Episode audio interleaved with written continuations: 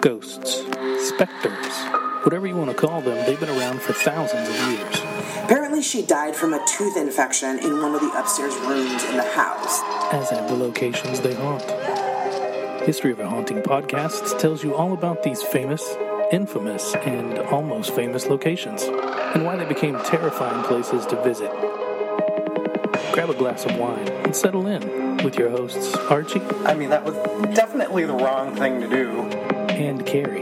Nobody asked for it, Carrie. Nobody fucking asked for it, but hey, my podcast, and I'll say what I fucking want. Two people just winging it in life and this podcast. So enjoy this week's episode of History of a Haunting.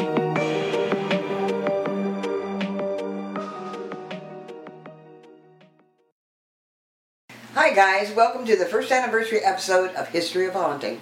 Yay, anniversary episode. I'm Carrie. I'm Archie. How are you guys? Good. Good. Great. Are you ready? We've got an amazing location to bring to you guys today. I tried to pick the most fucked up place, and I think I succeeded. Arch, what do you think? We'll see. Well, you know your history. I did the history. I don't know about the hauntings, though. But the history's pretty fucked up. Well, lots of them are. I mean, it's an asylum. So. Well. I mean, fucked up is in the name. That's how you spell fucked up, right? Asylum? Pennhurst? Fucked up Hurst Asylum. See, it's in the name. It's right there in the name. Like, there's no I in T. You just gotta look in the middle. You gotta look in the a-hole. Look in the a-hole. Anyway, guys. Now that we've got some memes out of the way. Meme corner's done. What, Mommy? I'm sorry. Nothing. Oh. Okay. So we have a really great episode to bring you guys. It's a big episode. We've got some EVPs. We've got some thank yous we want to give. It is our 51st episode. We did take a couple of hiatuses in our first year, but we did also put out some bonus episodes. So this one's episode number 51. Oh, wow. Instead of 52. Oh, okay. But, you know. So let's just get right to all of the fun goodness. Archie, happy anniversary. Happy anniversary to you. We did a little gift opening and for the Patreons, and there was one gift that I was not able to give Archie because I can't wrap it, but I'm going to... give him Chewy. Never. You're going home with Tater Tot! No. I know, somewhere Aaron's like, God damn it, that's not fair. I did a thing, Arch. You did a thing? I did a thing. So, Of course you did a thing. Of course I did a thing. Last week, Archie, we were planning, like, the holiday stuff for the Patreons, and I'm like, Archie, what do you think of this idea? And he kind of chuckled and shook his head. He's like, I think it's over the top, but that's totally you. And this is too. So, so as a anniversary present to you from me and for the podcast, I'm going to play you something. Oh. Yeah. Oh, okay. Here we go, everybody. Let me get Archie's gift ready to go, and then we're all going to capture his reaction as he listens to it, because he's listening to it for the first time with all of you guys. So hang on, let me get this going here. Just a sec.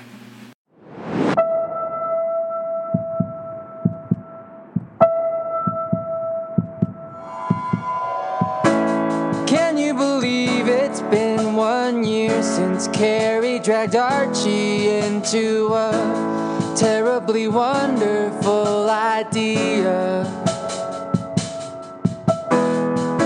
to start a paranormal podcast with a live studio audience? Can't begin to tell you how fun it is to hang out together every weekend. Make some drinks and talk all things haunted.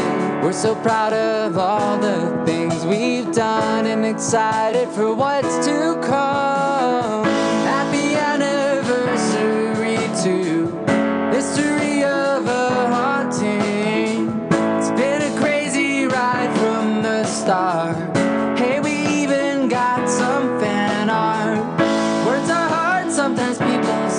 But every weekend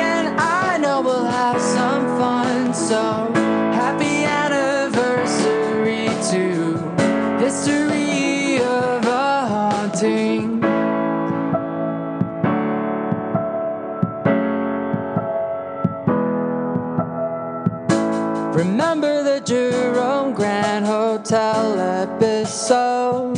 I think we were possessed by something I don't know. There are many of our G-snort laughs. Maybe one too many drinks for a podcast. 100 listeners would be a nice amount. 10,000 listeners, we definitely freak out. We're so proud of all we've done and so excited for what's to come. Happy anniversary to History of a Haunting. It's been a crazy ride from the start.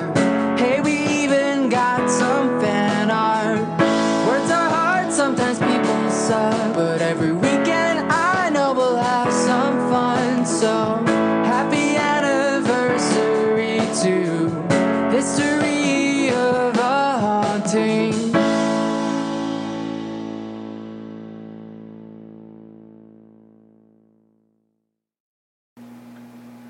That's amazing. That's amazing. I ordered it from Songfinch. Uh-oh, he's tearing up. Ugh, you guys are evil.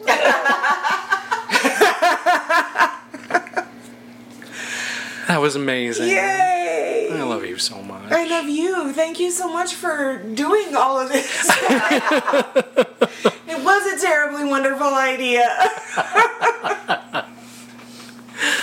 Oh, God. Oh, God. You know, what was really great was...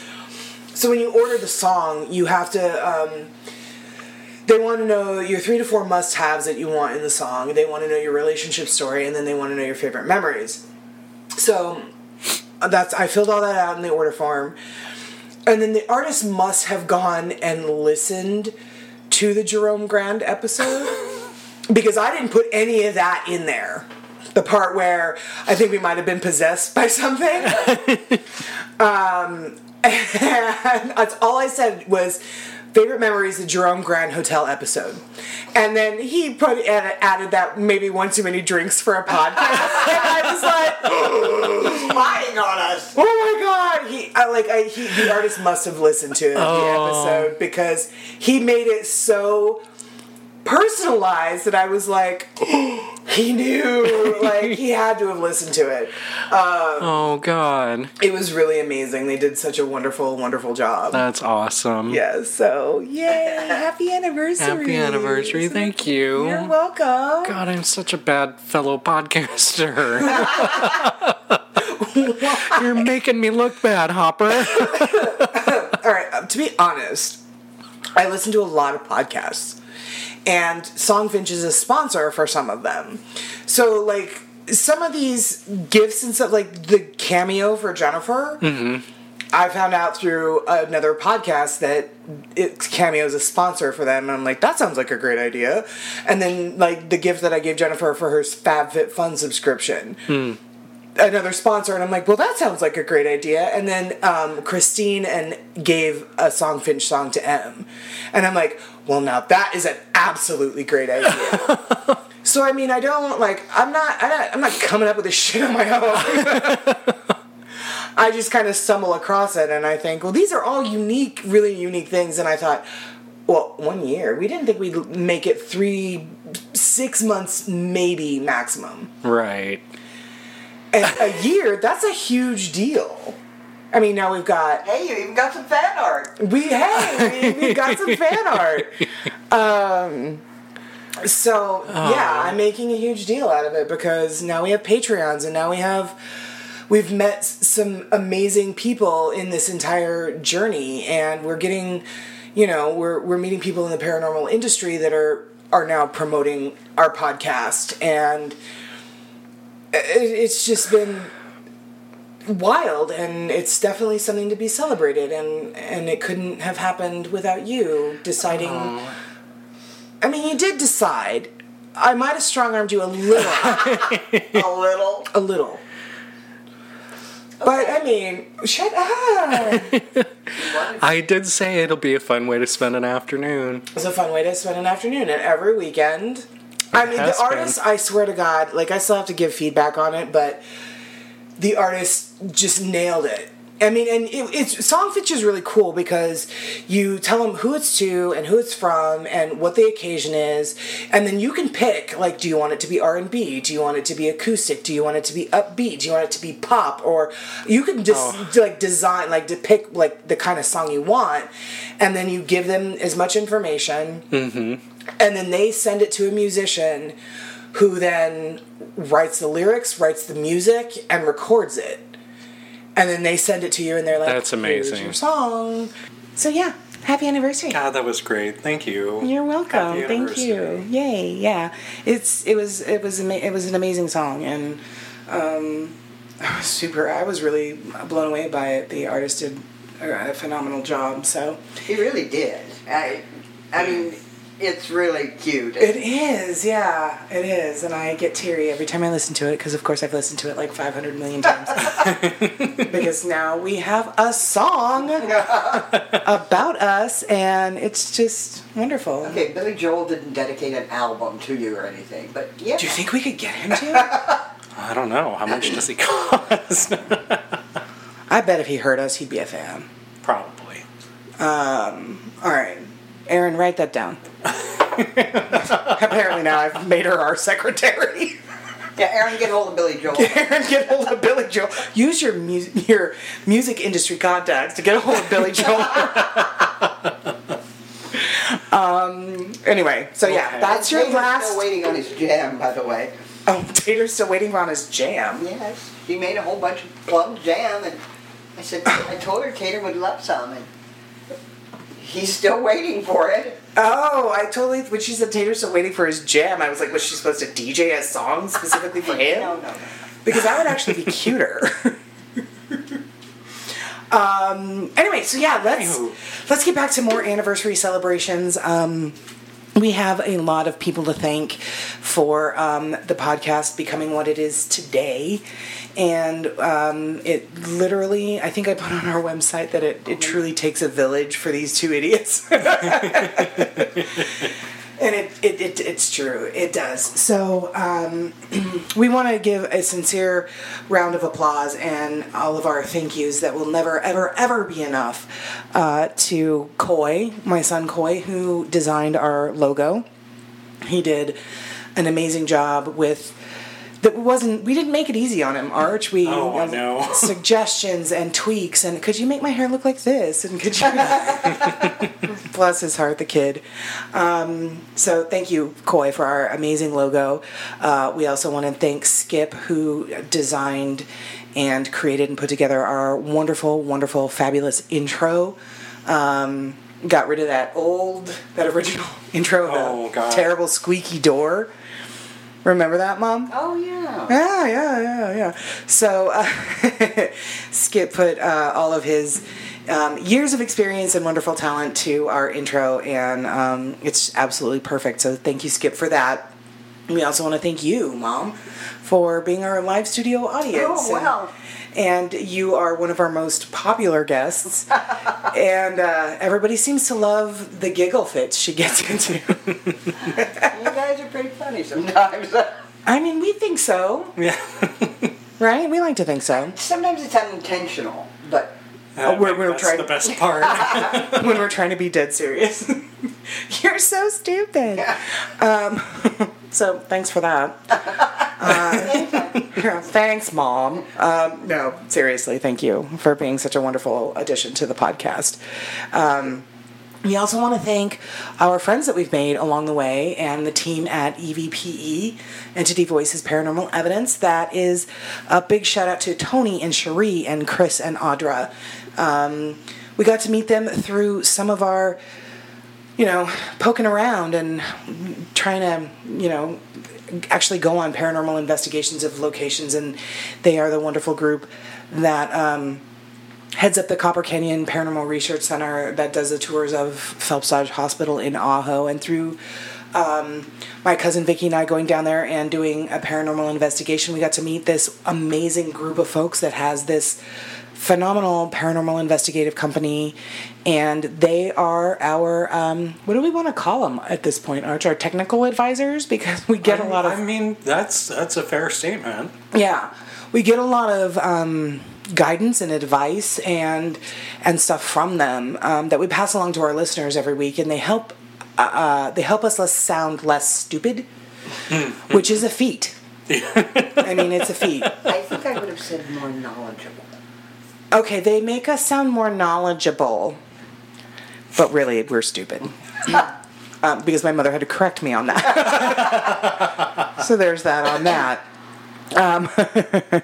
We also want to give a very, very sincere and heartfelt thank you to Shelby. She is our fan that sent us our very, very first fan art, and it's derived from. It's a picture, a hand-drawn picture of Archie and I've got my head deep in a giant glass of wine. And I'm laughing. And Archie's on the ground laughing. And she's titled it Wine Air because that came from the Jerome Grand Hotel episode where you know what you did. Yeah. And my mom and I could... know. Tell me. What did he do? You were a part of it. Let the folks know what he did. Okay, yeah. So he... let Arch tell him. Listen, they know. I have... I can't speak well sometimes. English is his first language. Oh, wait. But words are hard. That's the mantra and the business motto of this podcast. And what else? I don't even remember. He kept pronouncing 7 times Jerome Grand Hotel as the Jerome Grand Hotel. Oh, that's it. Oh. That's it. Okay. Sorry, I brought it. Yeah. So now I remember. Yeah. Thank you so very much. Should we play a clip? Let's play a clip. Oh no. No. Okay. So anyway, Shelby's fan art it comes from that because I was at one point laughing while taking a drink of wine, and Archie was like, "Carrie, you can't breathe wine." So Shelby, thank you very much. We love it so much. It is. That was when we knew we made it, I think. I think so. When we got our very first piece of fan art, we were like, Archie, I had texted Archie, I'm like, oh my God, we got fan art. And he was like, does this mean we've made it? And I'm like, I think it does. So, Shelby, it's beautiful, and we love it so very, very much. So we want to thank you as well.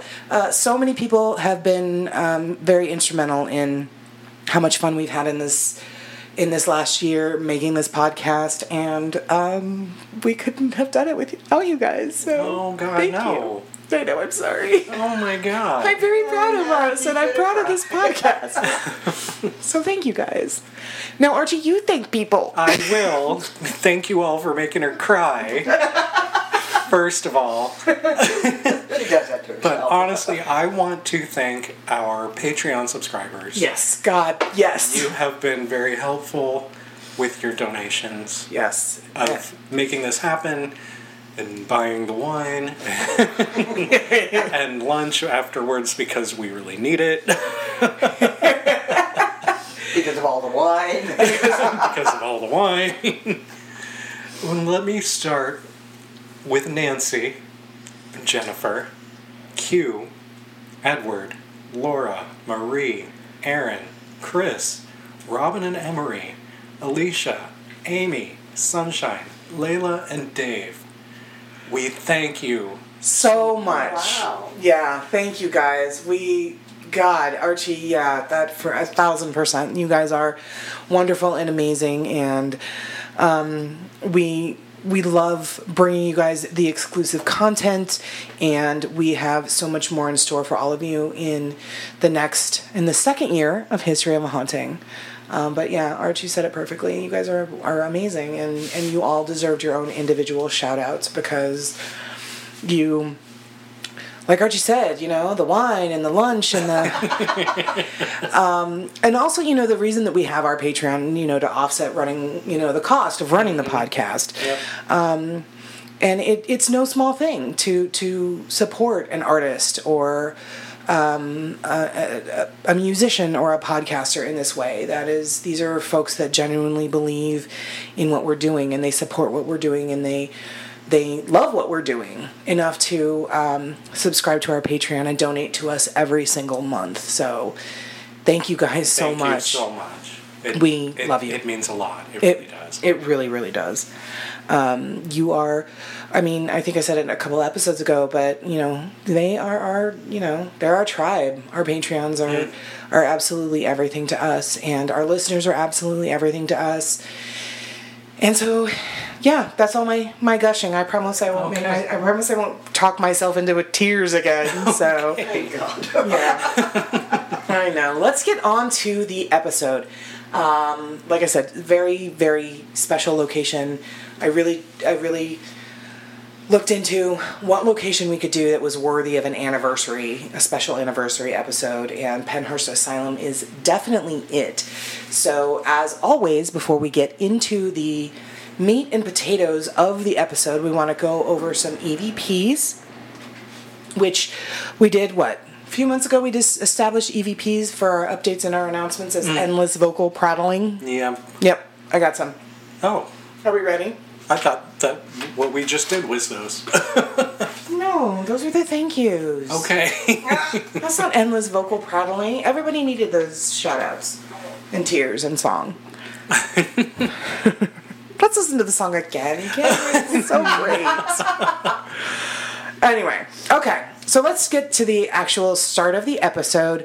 We're going to do EVPs, Patreon of the Week, and then who the episode is dedicated to. Okay. So, EVPs. Last week we did Dover Castle, and Arch, you and I were talking about how... the Napoleonic Wars, I believe, they were the ones that tunneled through the cliffs to get up under it because they couldn't defeat the Barbicans. Mm-hmm. They couldn't get past the defense walls. And I had mentioned that Henry VIII had done a similar thing in his battle, and I couldn't remember the name of the battle he had done that in. It was one of the last battles that he was actually a part of. Oh, okay. It was the Battle of Boulogne. That's what it was. Boulogne. Not Like the flavor cube. It was his battle of the chicken bouillon. I believe it was Boloug. I'm sorry, France. Boulogne. There you go, Boulogne. That's a first name. It's OSCA. OSCA. My battle has a last name. It's MAYER. You guys can take anything historic and just trash it. Pretty much, yeah. It's amazing. It's a gift. I guess it's a gift. Aw, Arch, that was such a great compliment. Cheers, queen. Cheers, queen. Yay. We can take anything dark and make it stupid. Oh, my God. Well, we started the episode with Patreons, and now there they all go. Anyway, so it was the Battle of Boulogne. There we go. That was the one. Okay. It's in France. Right, yes. But they did the same thing. They tunneled through castle. Here we go. Words are hard. Oh, man. Wow. We haven't even started the episode. The cattle was all grazing on a hill. Henry VIII's army tunneled through the cliff that it was on and set off explosives so that they could defeat it. And that's what won them this battle. And I was mentioning it in Dover Castle, and I couldn't remember. I wanted to say Calais, but it wasn't. And so, that's my update on that. Okay. Moving on. Moving on. The question. Yeah, welcome to history. We've gotten much more succinct. Okay. Have we? No. Have we really? I mean, no. Don't pull at that thread, Archie. The next one that I want to talk about is, Archie, we were in my haunting portion. I had mentioned that there was a residual haunt in the tunnels of people that had seen a World War II soldier that would walk through one wall of one of the rooms in the tunnels and then walk out the other wall. But that event hadn't been reported or seen since I think it was the late 60s. And you and I were wondering if residual haunts stop. Remember? Mm-hmm. Okay. So, again, you know, our technical advisors, Entity Voices, they had their show this week, and then they were also on the next night. The entire group was on Strange Oddities podcast, and they did a live show with Tony and Cherie, Chris and Audra, and Ron and Lourdes. And so I asked them, I said, for my podcast and clarification, do residual haunts stop? And Tony actually explained that and said that yes, they actually can. It depends on the kind of energy that is in the location and if it is continually feeding the residual haunt. Because again, guys, as we all know by now, a residual haunt is an event that is sort of trapped and replayed on a loop. So it's going to be the same guy walking through one wall of the room and walking out the other wall of the room. Mm-hmm. It's not an individual. It's not an intelligent haunt in that you can't stop the guy and be like, "Where are you going?" and he's going to interact with you. That's an intelligent haunt, but it's just the same guy over and over again. And if the energy in that room changes, the residual haunts can stop. Interesting. Yeah, but he can go walk through walls in another room. You know what? No, because that would be considered intelligent. Like the apparition or the entity knows, it's aware of its surroundings and the people in it. A residual haunt is sort of like energy trapped.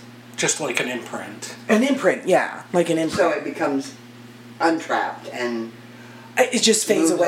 It just fades away. The energy is placed elsewhere. And it maybe not necessarily in the form of an apparition.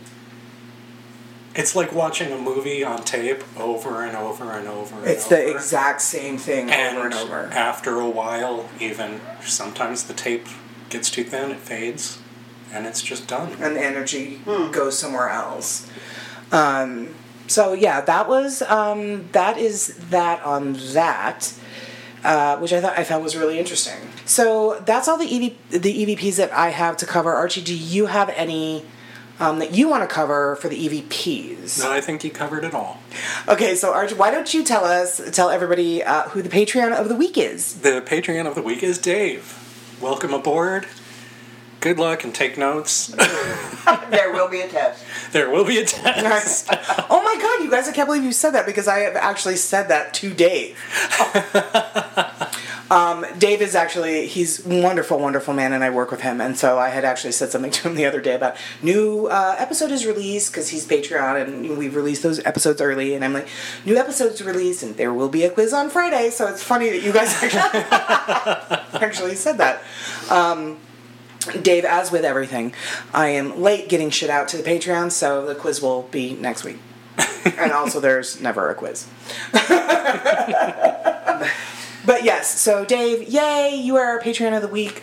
Welcome. Thank you so much. We are very, very grateful for your generosity. And here is a round of applause for you.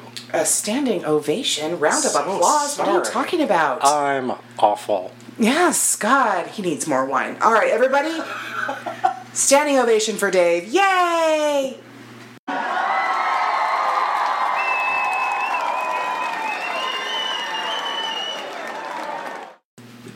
Yay, thank you, Dave. Thanks, Dave. Okay. So yeah, let's we're going to get into the episode, but I do want to say that occasionally we do dedicate our episodes to amazing and wonderful people, if it's their birthday or what have you. And this week, our special episode for our 1-year anniversary.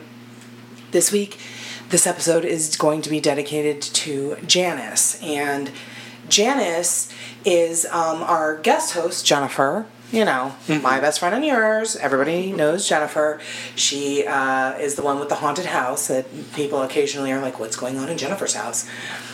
Yeah, they're fascinated by the fact that she... I never have stayed in that house, and I know that. But Janice is Jennifer's mom, and Janice found out at the beginning of 2020, before coronavirus was a horrible, awful, no good, really bad thing. Did I say that right? Yeah, good job. Yay me! I usually have to text Archie and be like, what's that sentence? Janice found out at the beginning of 2020 that she had breast cancer. And this shout out is because she just found out she fucking beat it. Yes. To the ground. Yes, she did. She really did. And She went through months of chemo. Oh, I'm sorry, Tater. Is all of her petting bothering you? She went through months of chemotherapy, and chemotherapy that on occasion really kicked her ass. Yeah. It really kicked her ass physically and mentally and emotionally. And after her chemo was done, she had a lumpectomy, and that was on Monday. And then she got the results from the biopsies that they had done during the surgery, and she has no cancer. I don't know. I actually asked Jennifer if we can consider that cancer-free, but she still has radiation therapy to go through. Right, right. But, yes, the cancer is gone out of her body. This is a major milestone for her, so I want to dedicate this episode to Janice because... And here we go. Oh, you kicked its ass. You kicked its ass, Janice. She kicked its ass. She kicked its ass, and... Powerful women. Powerful yes, woman. Absolutely, 1,000%. In fact, when Jennifer called me to tell me that her mother... had gotten the diagnosis, I was like, I kind of feel bad for cancer because they picked the wrong woman to fuck with. She's one of the strongest, most badass women that I have ever had the pleasure of knowing, and I've grown up with her just like I've grown up with Jennifer. And so, Janice, this episode is dedicated to you in celebration of your tremendous, tremendous... ass-kicking of cancer. So cheers to that. Cheers, Janice, which also, she was really excited.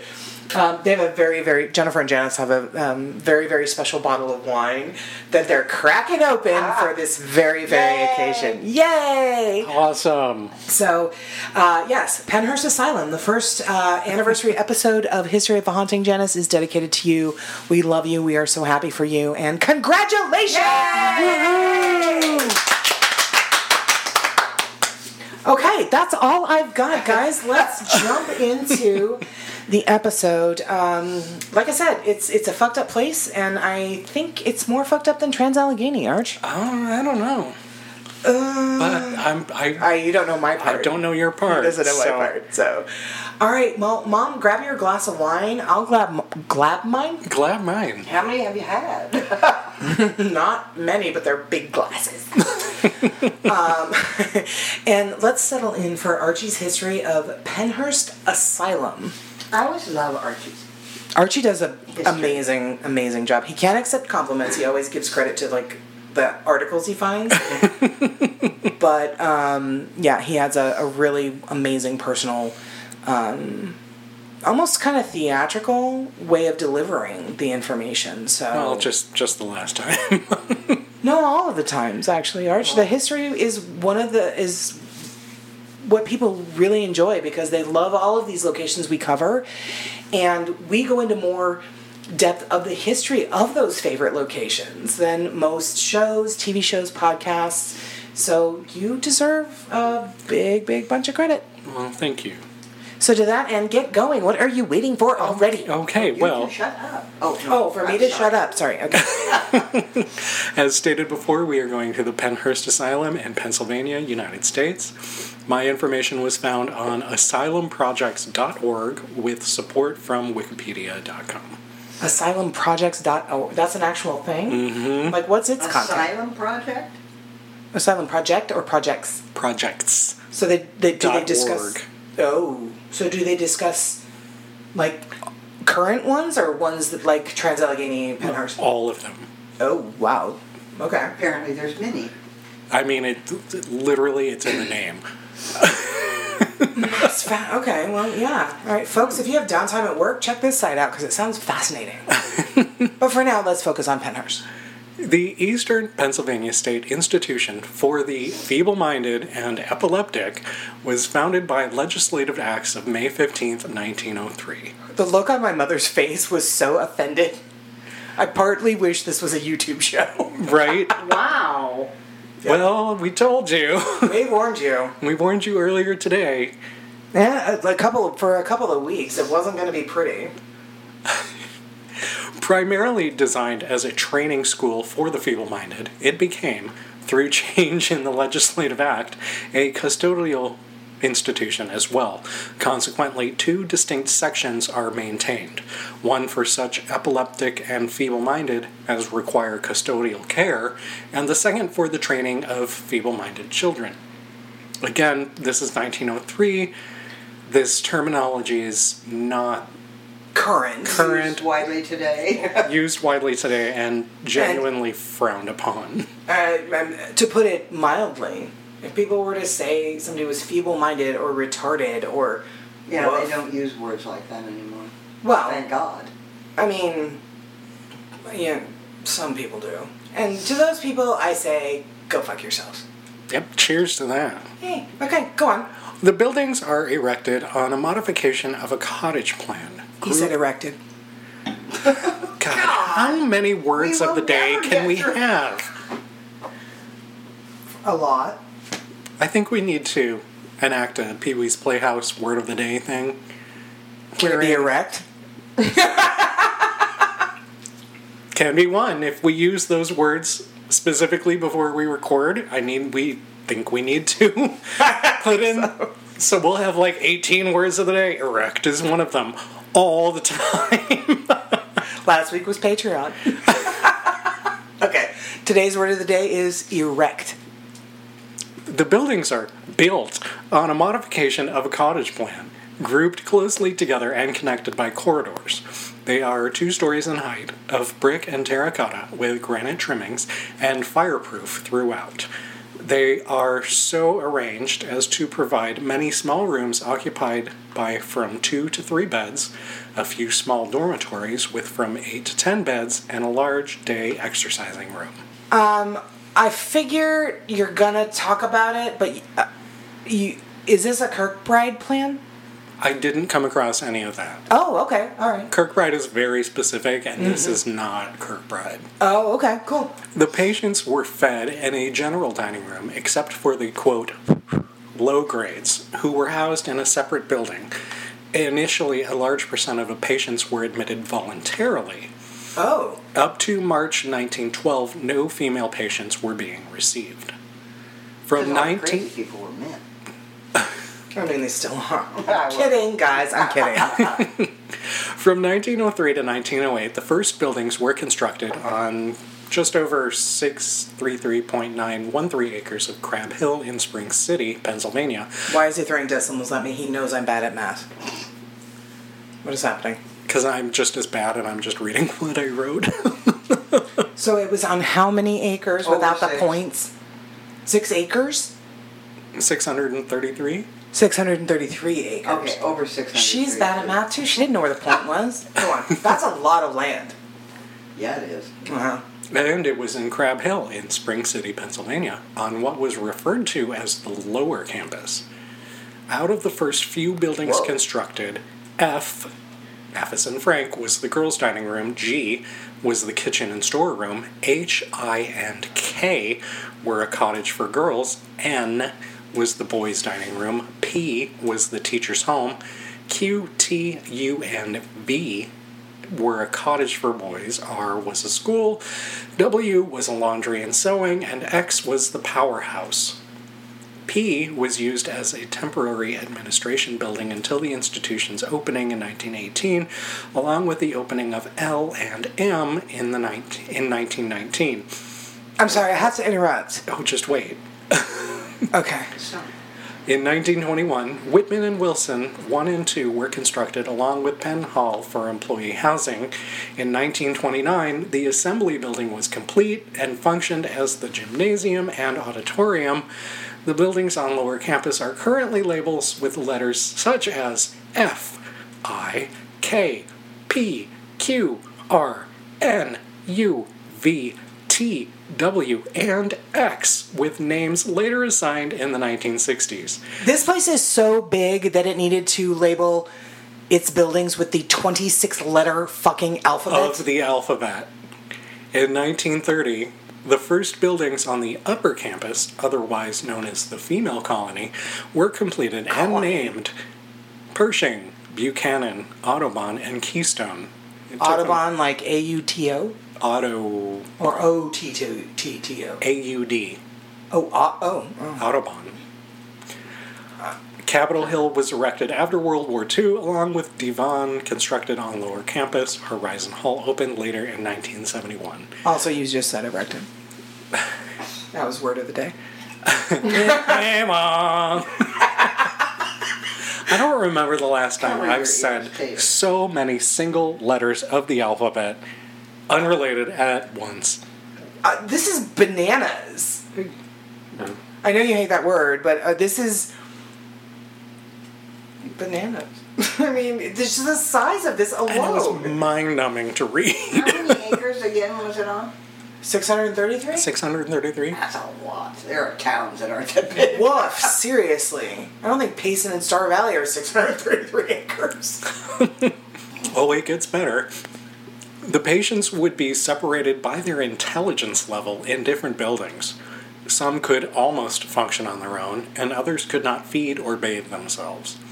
The most severely stricken patients would lie in cribs all day, barely able to move or roll over.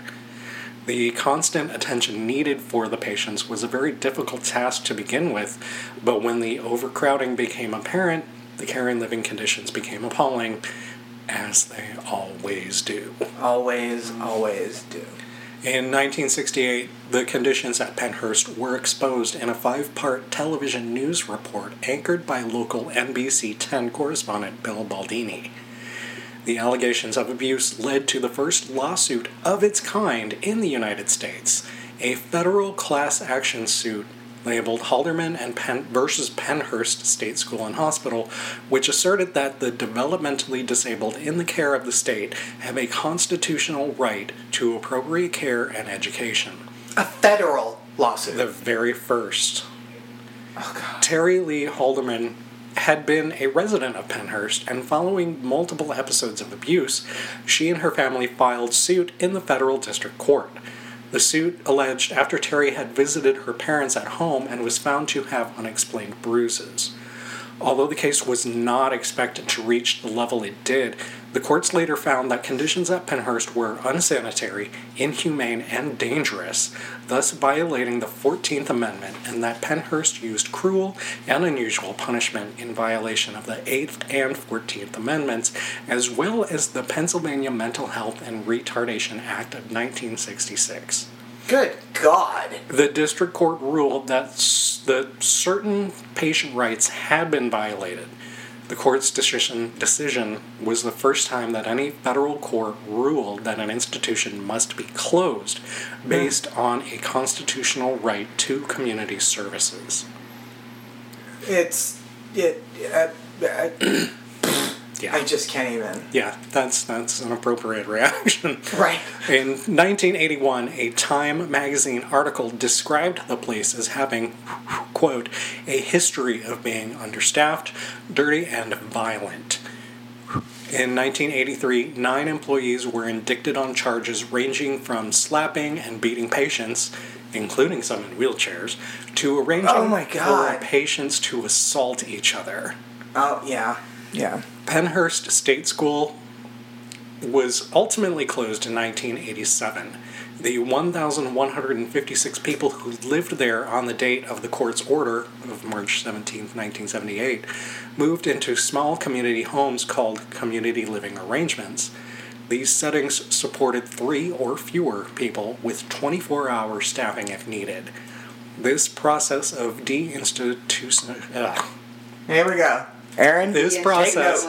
This process of deinstitutionalization required 9 years and included discussion of treatment plans with each person and family. After many years of determining what to do with Pennhurst, Congressman Jim Gerlach sought to establish a federal veterans cemetery at Pennhurst in 2003, but the VA rejected the proposal. The VA was like, I'm sorry, go fuck yourselves. We're not putting our war dead there. In 2005, the state adopted the Keystone Principles concerning the state's duties to maintain historic property and to consult with the Pennsylvania Historical and Museum Commission before transferring the property into private hands. Local county officials, supervisors approved a private development, and Pennhurst was sold to a developer, Pennhurst Associates, for $2 million. The Pennhurst Memorial... That seems cheap. Don't you think? That much acreage. That seems cheap. Seems like it, yeah. The Pennhurst Memorial and Preservation Alliance was formed to advocate for certain uses of the site. Pennhurst was added to the National Register of Historic Places and Pennsylvania's list of the most at-risk Pennsylvania properties, as well as the International Coalition of Sites of Conscience, a worldwide network of historic sites specifically dedicated to remembering struggles for justice. Oh, really? Wow! In partnership with the Preservation Alliance of Greater Philadelphia, PMPA, obtained a grant to complete reuse design and feasibility study of the Pennhurst campus. In 2010, an organization established a, quote, haunted attraction in the former administration building. The attraction is called Pennhurst Asylum, and as January 2012 has run a seasonal, quote, haunted asylum attraction ever since, pretty much. The group has been criticized by preservationists for the damage they have done to the former hospital, such as moving the morgue coolers into the administration building, and they continue to perpetuate a bad stigma that is seen by many people about state hospitals. Understandable. Woof. Yeah, and that's what I've got. You, wow. Yeah. You let it. You. Damn you. You let it right up so that he sets it up so that I can talk about the worst of it. Don't let him get you. Well, your haunting pretty much is the worst of it. No, it isn't. No, what leads up to the haunting is the worst of it. I didn't even touch on the specifics. That's my part. But, I mean, my part is the most awful part. So, he rightfully gives me the most awful part to talk about. I told him, I was like, Arch, you're not going to like this history. Just no, I'm very much not. Yeah, I told him right away. The sources I get from specifically leave out the more horrific parts. Am I going to want to listen to this? Probably not. Let's see. Let's find out. Maybe I'll go out on the patio and... Okay, so we will be right back with... The specifics of the horrific conditions I've discussed. Yeah. Yeah, I mean, that was a great job, Arch. I mean, I can't believe how... extremely interesting. Right? Yeah. I can't believe how huge that place was. Yeah. And, I mean, it is. It's really... Like, I'll get into more of that in my part, but it was... It could never be turned into anything... positive. It's a tiny home project now. I mean, well, you know what? Let's talk for just a tiny minute about the haunted attraction that they have every year at Halloween and how controversial it is. Mm-hmm. Oh, actually, what is your... You were making faces when he was saying that. So what is your opinion of that? Well, I don't know. I just think about listening to the whole story. And you're thinking about these people that were put in there. Mm-hmm. And maybe some of them were genuinely care for themselves. Mentally ill. Yeah. Right. And some of them probably weren't. For sure, 1,000% some of them weren't. But oh, yeah. That seems like so disrespectful to their memory. It's exploitive. To create a Halloween... Yeah. It's exploitive. It just seems like... Yeah. It's horrible. Crass, yeah. Yeah, that's what a lot of folks have said, and I don't know if you came across it in your research. I know that I did in mine, the folks that were like, that's gross and disgusting, because people lived there and they died there. Yeah, and plus, like you said, it's very exploitive of mental health. Mental illness is a real thing, whether people want to accept that or not. You know, it. And it just seems... It's disrespectful. Granted, it was back in the 70s and the 80s, you know. No, even earlier, 1903. Even 100 years before that. Yeah, but... And people are still exploiting that. And it's very disrespectful. And we talked about that in Trans-Allegheny and in Mansfield. And how people are making money off the misfortune of others even after all this time. Yeah. And here we are talking about Halloween's a commercial holiday, let's face it. It is. You know. It is. But to use it like that, is... Yeah, I think that's creepy. I came across in my research an article that was written by somebody who had a developmental disability, and the title of the article, and I didn't put it in my notes, and I probably should have, since now that I'm bringing it up, but the author of the article said, "Is this how people see me?" Because they were reviewing the haunted attraction. Oh, God. That must have been a heartbreaking read. It was not cool. It's a valid question, too. It's a valid, super valid. You're absolutely right. But yeah, so I didn't put it in my portion, but yeah, it's a hot topic, I think, especially in a place like this. And I'll get into, again, more of the icky, gross stuff in my part when we come back. So everybody, please listen to this promo for one of our great buddies, our buddy podcast, Caleb and the Paranormal Burrito. Caleb has become one of mine and Archie's personal friends. His show is really amazing. He interviews folks that have had paranormal experiences, and I think it's an interesting, unique take on a paranormal podcast. Whereas Archie and I and a lot of other podcasts talk about the more famous locations, Caleb and his podcast actually interviews people that have had personal paranormal experiences. So we are going to be right back. Everybody listen to the promo for The Paranormal Burrito. Monsters, demons, ghosts, and gods. Oh my, I didn't see you there. You really spooked me. Just like my podcast, The Paranormal Burrito. We're a weekly podcast featuring a new guest every episode. So join us for fun and spooky stories. If you have a spooky story you'd like to share, email us at theparanormalburrito@gmail.com. The Paranormal Burrito, your true stories.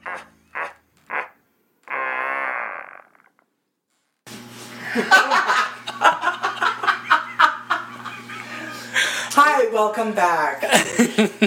We are recording now, Mom, just so you're aware. Okay, so stop advising your dog to quit licking his pee-pee in public. Do whatever you want, just behind closed doors. In Sissy's room at night, honey. No, God, no. Okay. Alright guys, welcome back. We are about to turn the fun dial way down because now it's time for the haunting portion of the History of Haunting. That's the name of the podcast, if you guys weren't aware. Oh, God, is it really? Archie apparently wasn't aware, even after a year. Been living my life wrong the whole time. Okay. Not licking my Peter. In public. I didn't know I was on a paranormal podcast. Good Lord. Okay, are we all ready? Ready when you are. Okay. Get... CB. Carrie. She named me.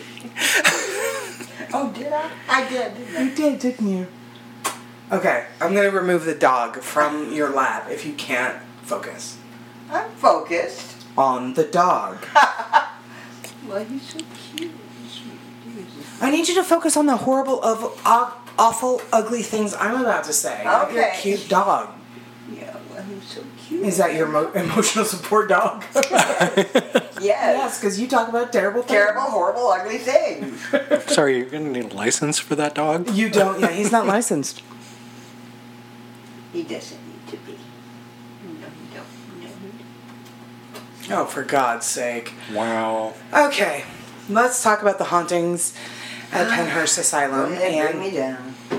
I'm about to, because I'm going to talk about the conditions first.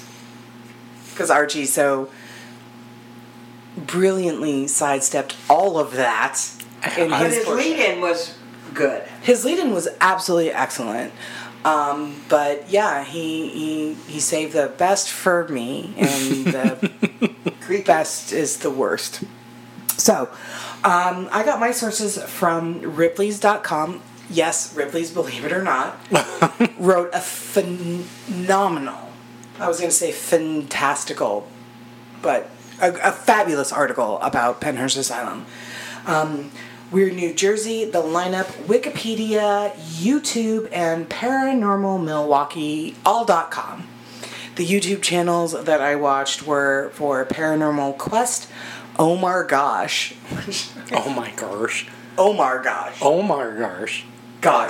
Okay, I'll just stop talking. Moving right along. And, as always, BuzzFeed Unsolved. Yeah.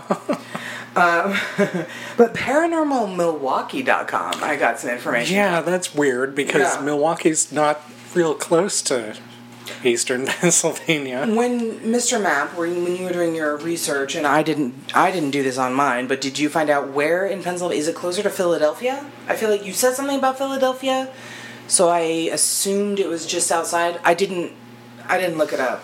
Well, I'm also assuming I didn't look up where Spring City, Pennsylvania is. I think I can. I think it's in Eastern. Well, go ahead and Google Jen, search that while I. Yeah, Jen, tell me. She doesn't know either. Okay, so those were my sources. A bunch of them.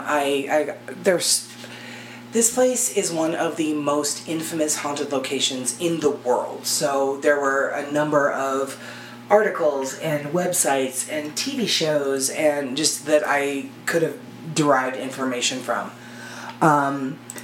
So I'm going to get started, and I'm going to say that Pennhurst Asylum, or what was it called? The school for the feeble-minded and epileptic? Institution for the feeble-minded and epileptic. Yes, that place is today known as the Shame of Pennsylvania. So, guest host Jennifer and her family, congrats on that. Although they live in Pittsburgh and nowhere near this. So I'm going to start my part with a quote about what it looks like today. And it starts with, past the quaint village landscape, revealing the area's colonial roots, urban decay quickly turns over to ruin. Dense canopies of hanging vines thickly weave their way across eroding stone dwellings. Crumbling asphalt soon gives way to an unpaved dirt pathway as the road wound deeper and deeper into the rolling hills of the Pennsylvania wilderness.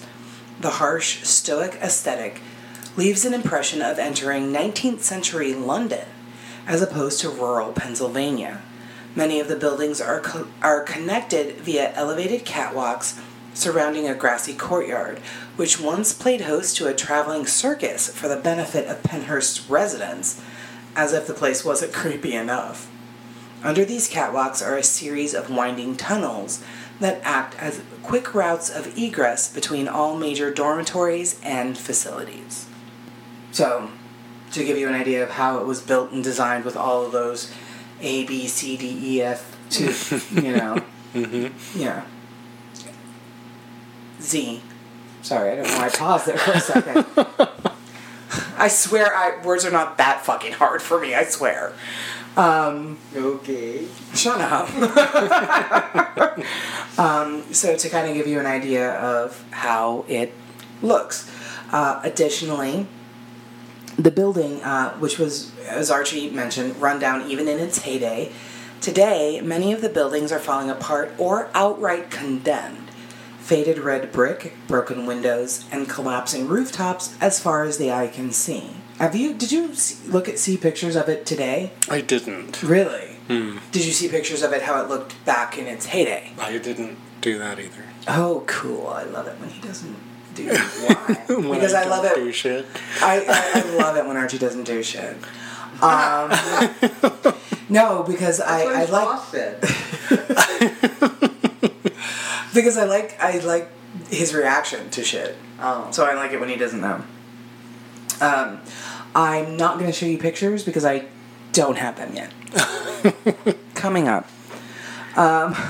Also, several of the buildings have been outright demolished.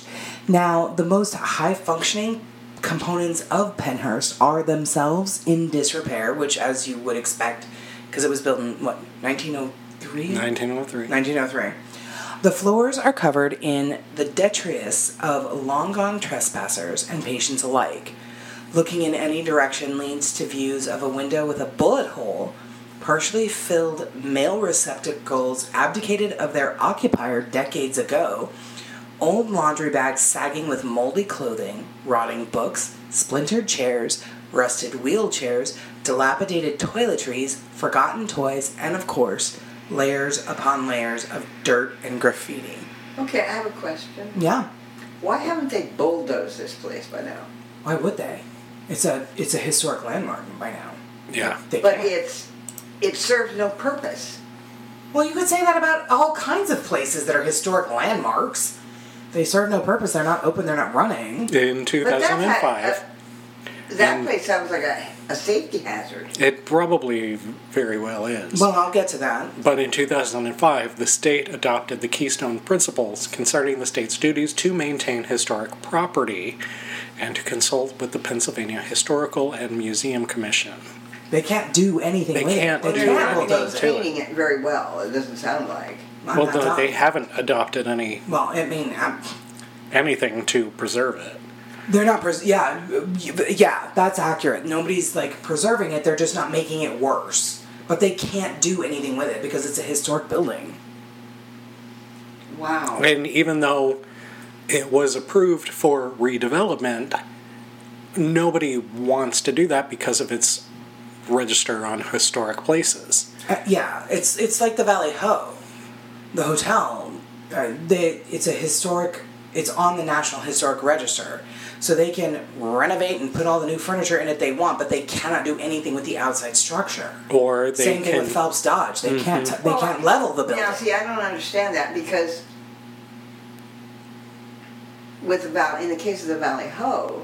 They bulldozed that whole South Court. It's gone. That's not the original building, though. North Court was. That's why that is what is still there. Okay, so the original... Okay. Yeah. Technically, they only have to leave one wall. To maintain, the guidelines or whatever. In some areas of the country, they only have to maintain one wall so they can put a plaque on it and say, Hey, this is original. This is original. This is historical building. Yeah.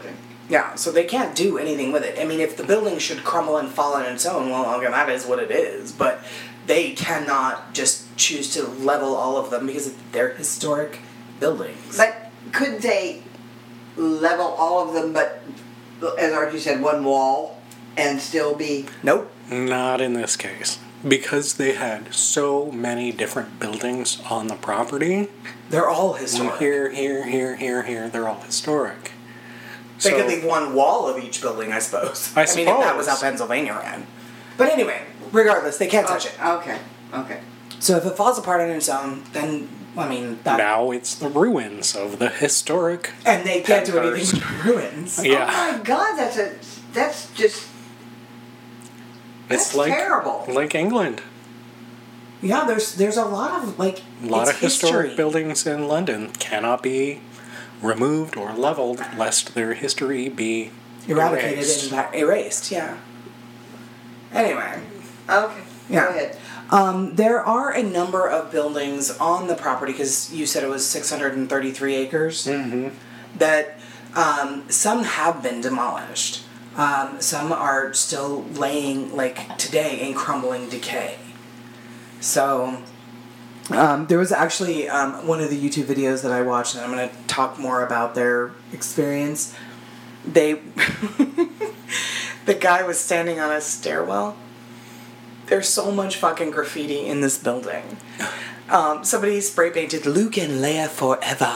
Oh my God! On the wall, and I was like, "Is that that's incest? Is that cheering incest? Is that brothers and sisters rock?" I mean, I. That's where my mind went. It was Luke, and then he moved, and I'm Leia forever. Okay. So there's any number of graffiti. People have, of course, carved their names into doors. They've spray painted them. There's a plethora of pentagrams, satanic symbols, paintings of actual demons, spray painted. Oh. Mm-hmm. So it just sounds like something... A place where Charles Manson and his family would have set up home. No, I think they had better taste. Let's infiltrate Los Angeles rich people's homes. Sure, they were in Beverly Hills, but... You know. I mean, yeah. But anyway, yeah, so, I mean, it's... I mean, I'll go into more about how it looks. It's not pleasant. So, as RG mentioned in his history, it was conceived as a state-funded and operated facility to house any individual deemed, quote, feeble-minded and thus unable to function in normal society. This included physically and mentally disabled persons, individuals with abnormalities, physical or psychological, and mute, deaf, and blind people. It also included those with, quote, offensive habits and, quote, imperfect speech. Oh, God, well, we'd all be there. We were all there right now. Coming to you live from Pennhurst Asylum. Surprise! Yeah. So people that had, like... I mean, back when it was first opened and operating, they didn't have ADHD. They didn't have OCD. When was this now that it 1903? 1903. Oh, okay. They didn't have any of that. They didn't have autism. They didn't have a firm grasp on epilepsy. They didn't really have a diagnosis for all of these things. A lot of these, yeah. Mm-hmm. Most of them. Yeah. So, yeah. Offensive habits and imperfect speech. Carrie, Archie, and Nancy. Oh. I mean, we can laugh about it because it's not true. It's not still open and existing.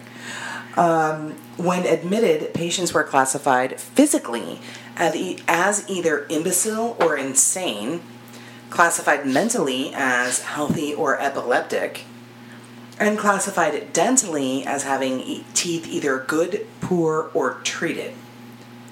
Yeah, I read that. Yeah. That's classism at its finest. As time went on, the institution would be pressured to house and hold immigrants, criminals, and orphans. It became the solution for ridding society of all, quote, undesirables.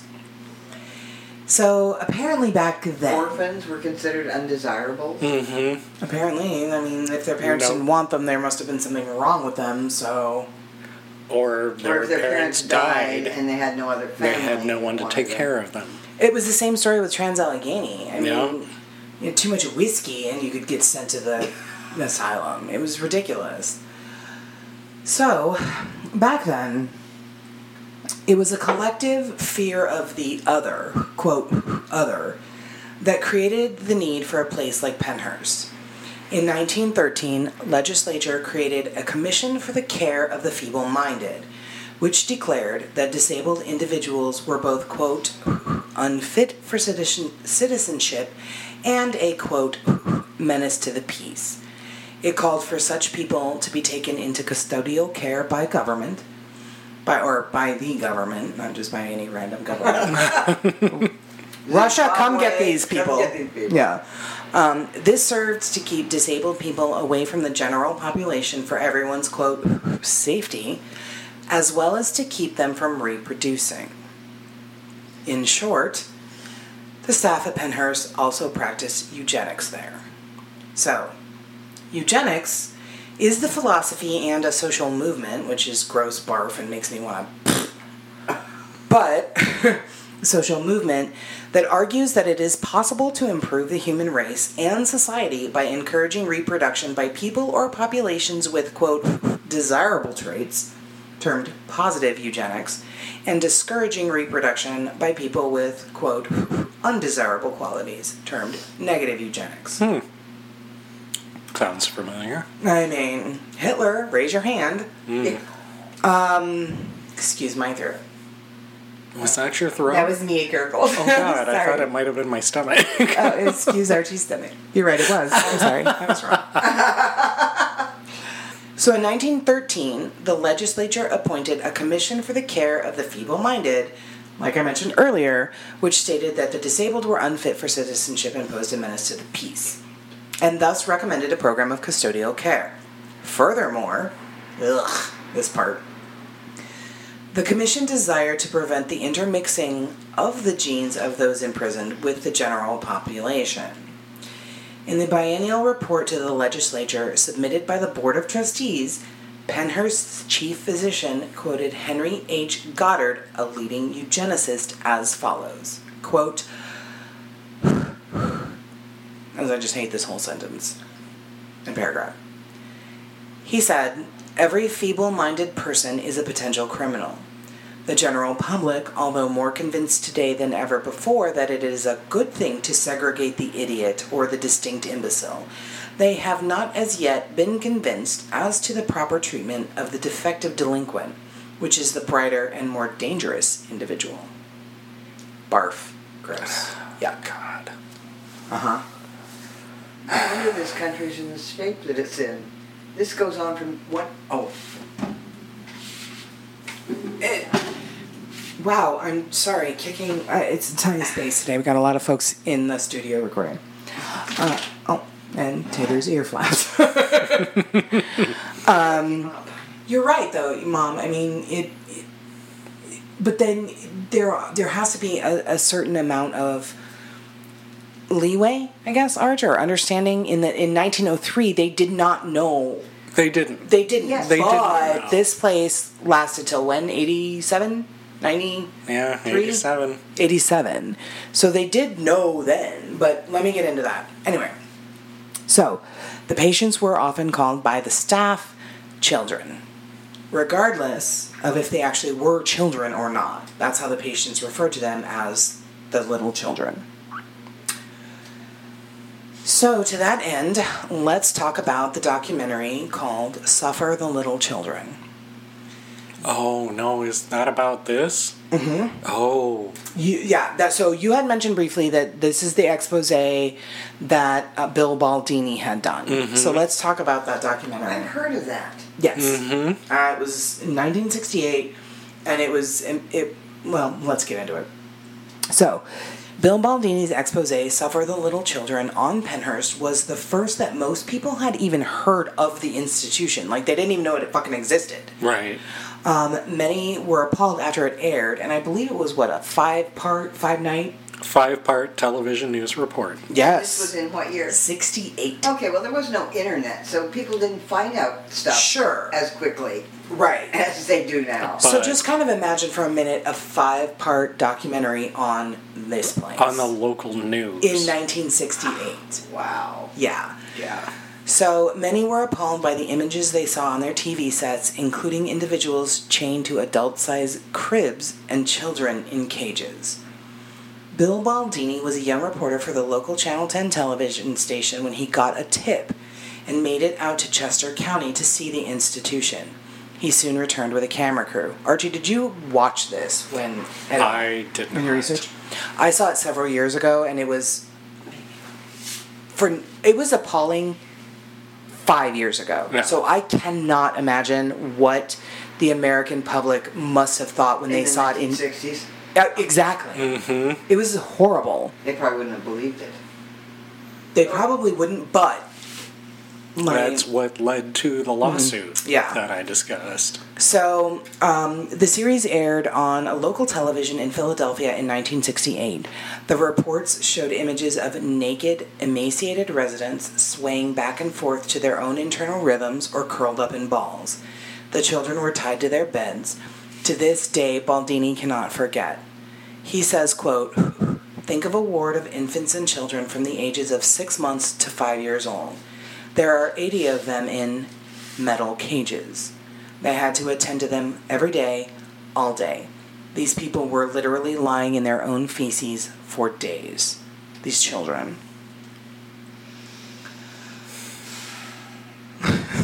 Told ya, I don't bring the fun.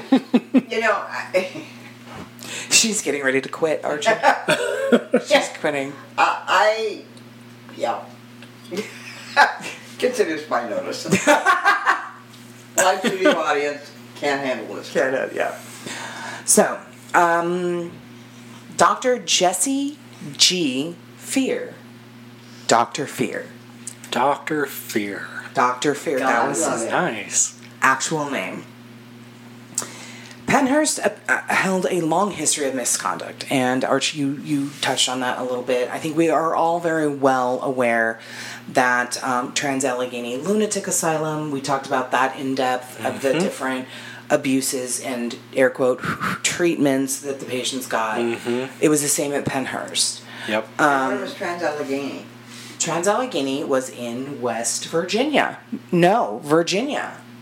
Waverly Hills was in West Virginia. And they're all shockingly not far away from one another. And they're very close to Raleigh. Oh, dear God. Yay! Cheers, Green! For instance, one seldom used punishment saw the removal of a patient's teeth if they were labeled as a biter.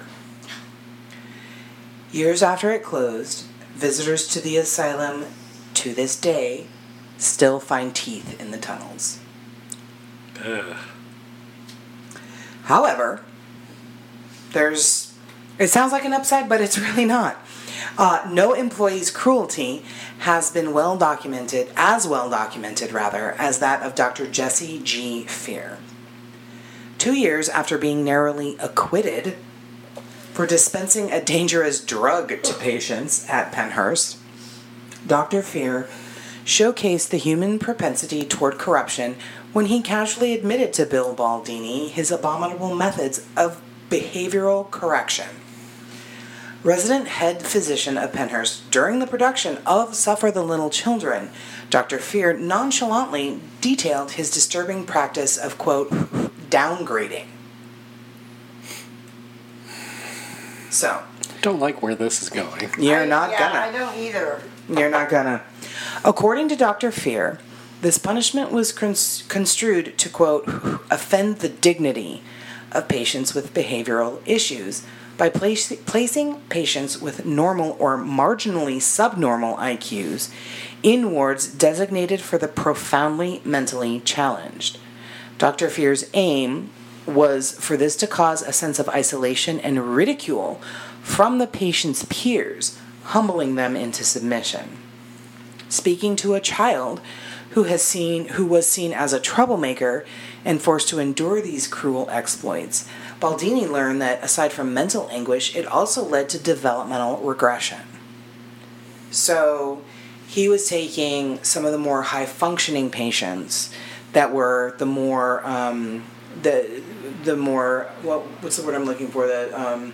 ones that were acting out, mm-hmm. and as a punishment, putting them in wards with very severely mentally ill people, which then would lead to the patient's peers, the rest of the high-functioning group, into thinking that they were essentially, to be crass, just as crazy as the people in the higher... okay. So then they would get made fun of, they would get bullied, and it would be, this doctor considered that to be a method of downgrading so that you would stop acting out, you would stop talking back, you would stop doing all this stuff.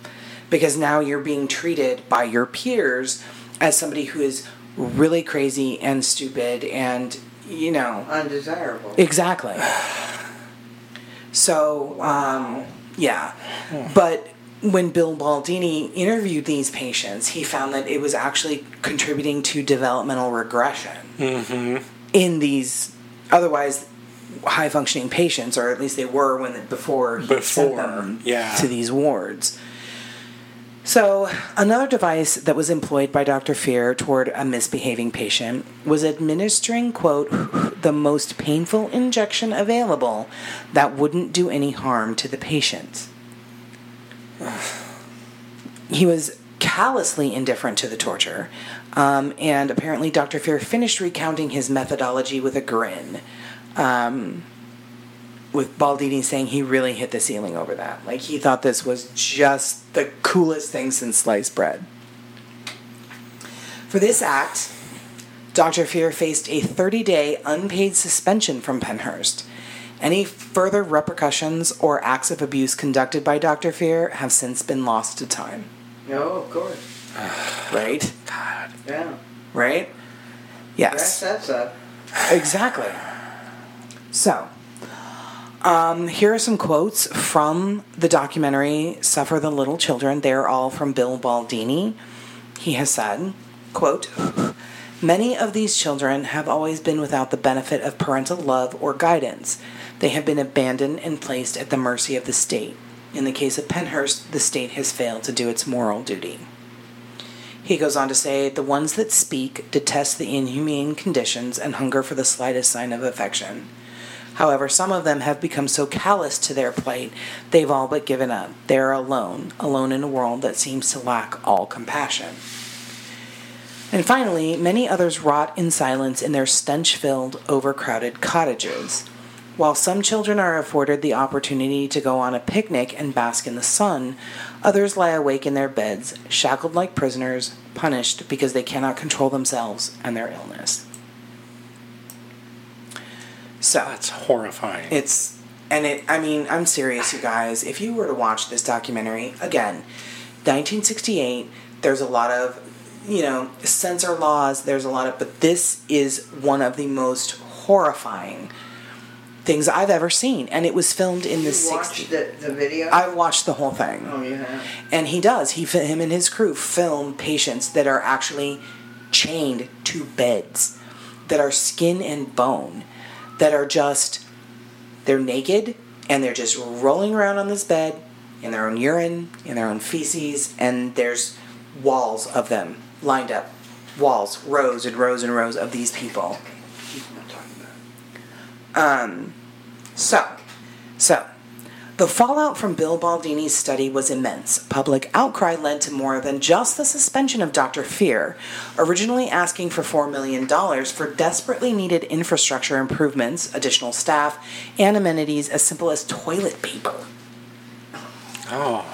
Subsequent studies led to the Institute receiving a staggering $16 million. Wow. This reform not only affected Pennhurst, but the entire system. Again, Trans-Allegheny, Rolling Hills, all of them. Dixmont, all of them. Are those all in Pennsylvania? No. Oh, these are just some of the most famous. Yeah, they're the most famous ones. So this reform not only affected Pennhurst, but the entire system. The resulting studies conducted in the documentary's wake led to not only the release of 130,000 institutionalized individuals in the United States alone, but heightened awareness to the sensitivity to the plight of the mentally challenged. In a 34-year retrospective on Pennhurst's unusual and absurd conditions, Bill Baldini proudly reminisced, quote, "There are a lot of people alive today that are a lot happier now than they would have ever been if no one ever took a look at Pennhurst in 1968. My God. Wow. Because of this, he got a tip and he went to check it out. He got a tip and he saved a bunch of lives. Mm-hmm. He saved a bunch of lives. That lawsuit that you were talking about, was it Terry or Tracy Halderman? Terry Halderman. That was also a huge factor in it. A lot of lives were saved and made better because of this man and his documentary. Patients being called the children, that's degrading in and of itself. Yeah. It's just terrible. So... I tend to agree with Bill Baldini that there are a lot of people alive today that are a lot happier now than would ever have been if no one had taken a look at it. Mm-hmm. Without question. For 1,000%. To that end, that is for those lucky enough to have lived to leave the place. Oh, boy. Oh, dear. Can we... However, a lot of people died at Pennhurst as well. So...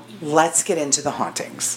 So, the hauntings. Now, it is known as one of the most haunted locations in the world. It has been featured on every possible paranormal reality show ever. Numerous cable channels have featured it on their stations as well. A&E, Lifetime Channel, The Lot of Pain on the Lifetime Channel. That I actually got from Billy Gardell's stand-up. He talks about his wife loving the Lifetime Channel. He's like, a lot of pain on the Lifetime Channel.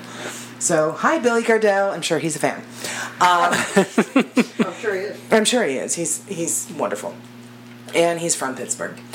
Some of the most famous and documented activities are of a child who likes to play with a Fisher-Price airplane, a nurse who haunts the former art room and makes people feel like they are being stabbed in the chest with a syringe. Oh. Mm. Yuck. What a lovely lady. Right? I mean, Nurse Ratched, if I ever heard of one. Right? Which, by the way, I do want to see that on Netflix. I'm sure you do. I love Sarah Paulson and Ryan Murphy. Anyway, there is also a little girl who likes to dart into corners and a man who still sits in the common room. Shadow figures, whispers, footsteps, screams, people get touched, pushed, scratched, equipment battery drainage. Wow. Wow. Good job. Thank you. Equipment battery drainage on the reg, and a mess of fucking EVPs are caught. Super fucked up ones as well, but more on that later. Like, these EVPs, Archie, are fucked up. Not like Carrie's gotten herself into trouble, and who cares? That was terrifying, but I personally think this would be scarier. So, more on that later. Okay. EMF spikes, the feeling of being watched, of being stalked, and even sounds of vomiting throughout the buildings in the location. Oh, my God. So, you name it, and this place has it in spades. You ever hear laughter? Yes, but not nice laughter. Crazy laughter. Mm-hmm. Cackly, creepy laughter. Figures. Mm-hmm. So, guys, for this episode, for the purposes of this episode, I'm actually going to focus on just a handful of investigations that I came across simply because there are so many investigations that have been done there and evidence that has been caught that this would have to be a multiple-part show. As it is, it's one of our longest episodes so far. We are at an hour and 35 minutes. Oh, boy. Yeah, so I'm only focusing on just a handful of investigations that I came across that I thought were really remarkable.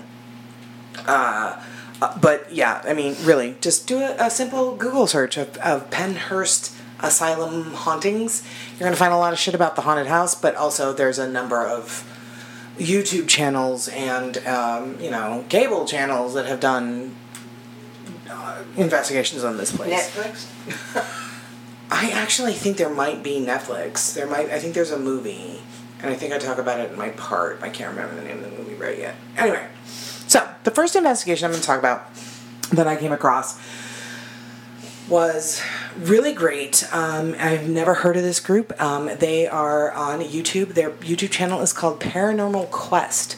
So this was a really cool one, and it's basically a group of guys that has this awesome channel on YouTube. They went in and investigated the asylum for a night, along with one of Pennhurst's official paranormal investigators, which I forgot to mention. The asylum actually has its own on-staff dedicated paranormal investigation team that are their official sanctioned paranormal investigators. Wow. And they are the ones that take, like, guests and like, you know, if you and I wanted to go investigate it, they would be the ones that we would contact. So they're in charge of all of that. Okay. Yeah. So. Yeah, Archie's filing that away for future reference. There you go. Good job. Thanks. So throughout their night, when they were in Devon Hall, Archie, you had mentioned it. But I don't know if you mentioned the square footage. It's massive. It's 100,000 square feet. Just this one building. Mm-hmm. Yeah. They caught a child's moans that they also heard, so it was a Class A EVP. And, Mom, I don't know if you remember, or you probably, I don't think she was there for that episode, but EVPs are in different classes, and a Class A EVP is something that the investigators, more than one, hear with their own ears and also capture on a recording. And that's considered a Class A EVP, which they're very rare. So, they caught a child's moaning. No, thank you. But not surprising. Breathing, a lot of like. Yeah. Moaning like that. Yeah. Good job. Oh yeah. God. Just like that. Oh, see, she's participating. Oh, yay. That's why you're the live studio audience. Here's an interesting one, singing. They caught singing and heard it. And whoa. What? Singing and what? They heard it. They caught it. They caught singing on the recording, and they heard the singing. Yeah, that would be I don't know what that would be. Who Run the World? Right, I don't think it was Beyonce.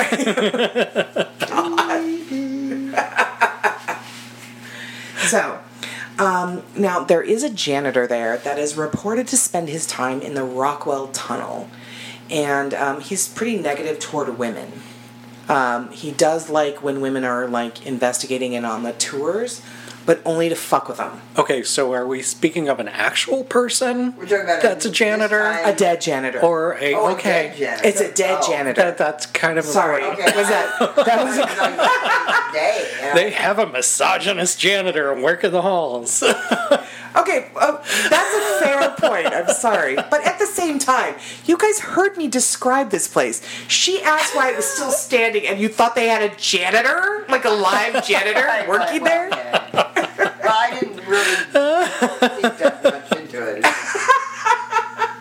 it. Dead janitor. Okay. He's dead, sorry. But that was... He's not really doing much to clean up the place. Not at all. In fact, he's why I'm doing a podcast.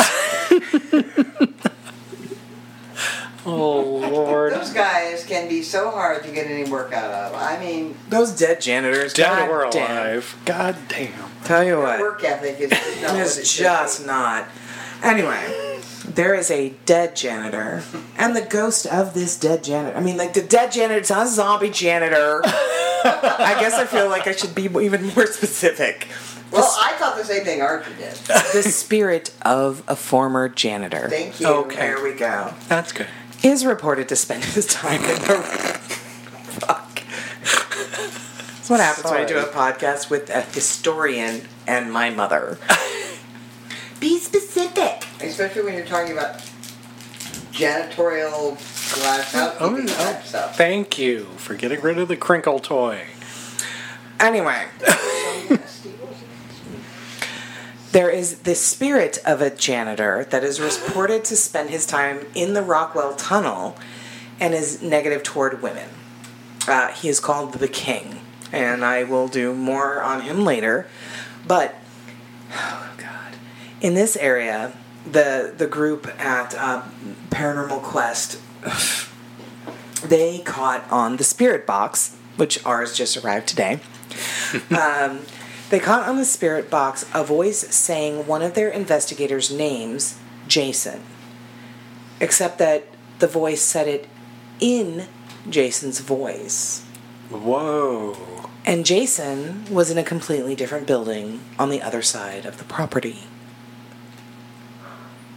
Well, your voice was really ultra creepy. Thank you, because I find this really ultra creepy. That, wow. So essentially, Arch, it would be like... you hearing me say Carrie in my voice, or me hearing the spirit box capture Archie in your voice, and knowing you were on the other side of the property on 633 acres. Okay. Yeah, that's not cool. That's not. So. This is a common occurrence at Pennhurst Asylum. There have been a number of accounts I've read that stated that they too have had EVP and spirit box sessions where voices come through in that of the actual people visiting and investigating there. So to that end, I'm going to talk more about that because it's pretty fucked up. So, let's talk about the investigation that Ripley's Believe It or Not did. No? Oh. You think Ripley's is a bunch of hooey? I think Tater has said his piece. Do you have more to say, buddy? Can he cite sources? Can you cite sources? No? Okay. No, okay. All right, well then zip it. Moving on. Okay, so Ripley's Believe It or Not did... have an article on their website that I found really fascinating after I got over my initial, oh, this is garbage. Right. And then I read the article and I'm like, whoa, it was actually really quite good. So let's see what you guys think after I tell you about their investigation. Okay. So they sent a team to Pennhurst in October 2019, so 1 year ago. Oh, wow. Almost a year ago. For from the date of this recording. Yes. So among the tools that they used was the ghost box, also known as the spirit box, which we just got delivered today, again, and the Echovox. So one of the guys, all right, I'm going to be throwing out a bunch of names in this segment, part of my part. I don't expect you to remember them, but just for, purposes of the copy and paste that I did. React as how we see fit. As you see fit, yes. So one of the guys in the investigative group, his name was Flip. You know a Flip? You dated a Flip. You do the flip? I mean, what's happening here? I have once into a pool. Oh, wow. Also, you do it with your hair sometimes. You're like, flip, flip. Oh. He just did. His headphones fell off. Flipped my headphones. I'm sorry. Please continue. This is a professional podcast. Bingo square. Now he's holding his nose like he can control it. My whole face. Oh, he's red. Look how red he got. Okay, move along. Sorry. She just wants to look at my red face. Take a picture. I'll put it on social media. No, we're not. Okay, so Flip, what Archie does into a pool, and with his hair. And with my hair. It's whip my hair. Back and forth. Sorry. Get it straight, Carrie. God. I'm 43. I don't know Willow Smith much. So I did know who sang that song, so there's that. So Flip explains the ghost box or the spirit box. So, Mom, here's essentially what it does. Because when we just got ours delivered today, she was like, what does this do? And so I was kind of trying in my dumb, bumbling way to explain it to her. But this is a really succinct description. What it does is it uses sweeping radio waves. So you're giving the spirits a different kind of medium to carry their voice. It can, and they vary, but it can scan up to 4 channels per second. So what you're looking for is responses coming through. Sometimes you get a couple of words together. Sometimes you get a full sentence. So this I thought was so succinct. And for that to happen, each station would have to be broadcasting a piece of that sentence in the same voice at the same time in an order that makes a complete sentence, which is highly unlikely. Mm-hmm. Mm-hmm. So Johnny chimes in. I've done ghost box sessions where it said every person's name in the room. Statistically, what are the chances of that happening? Close to 0, I would imagine. I would too.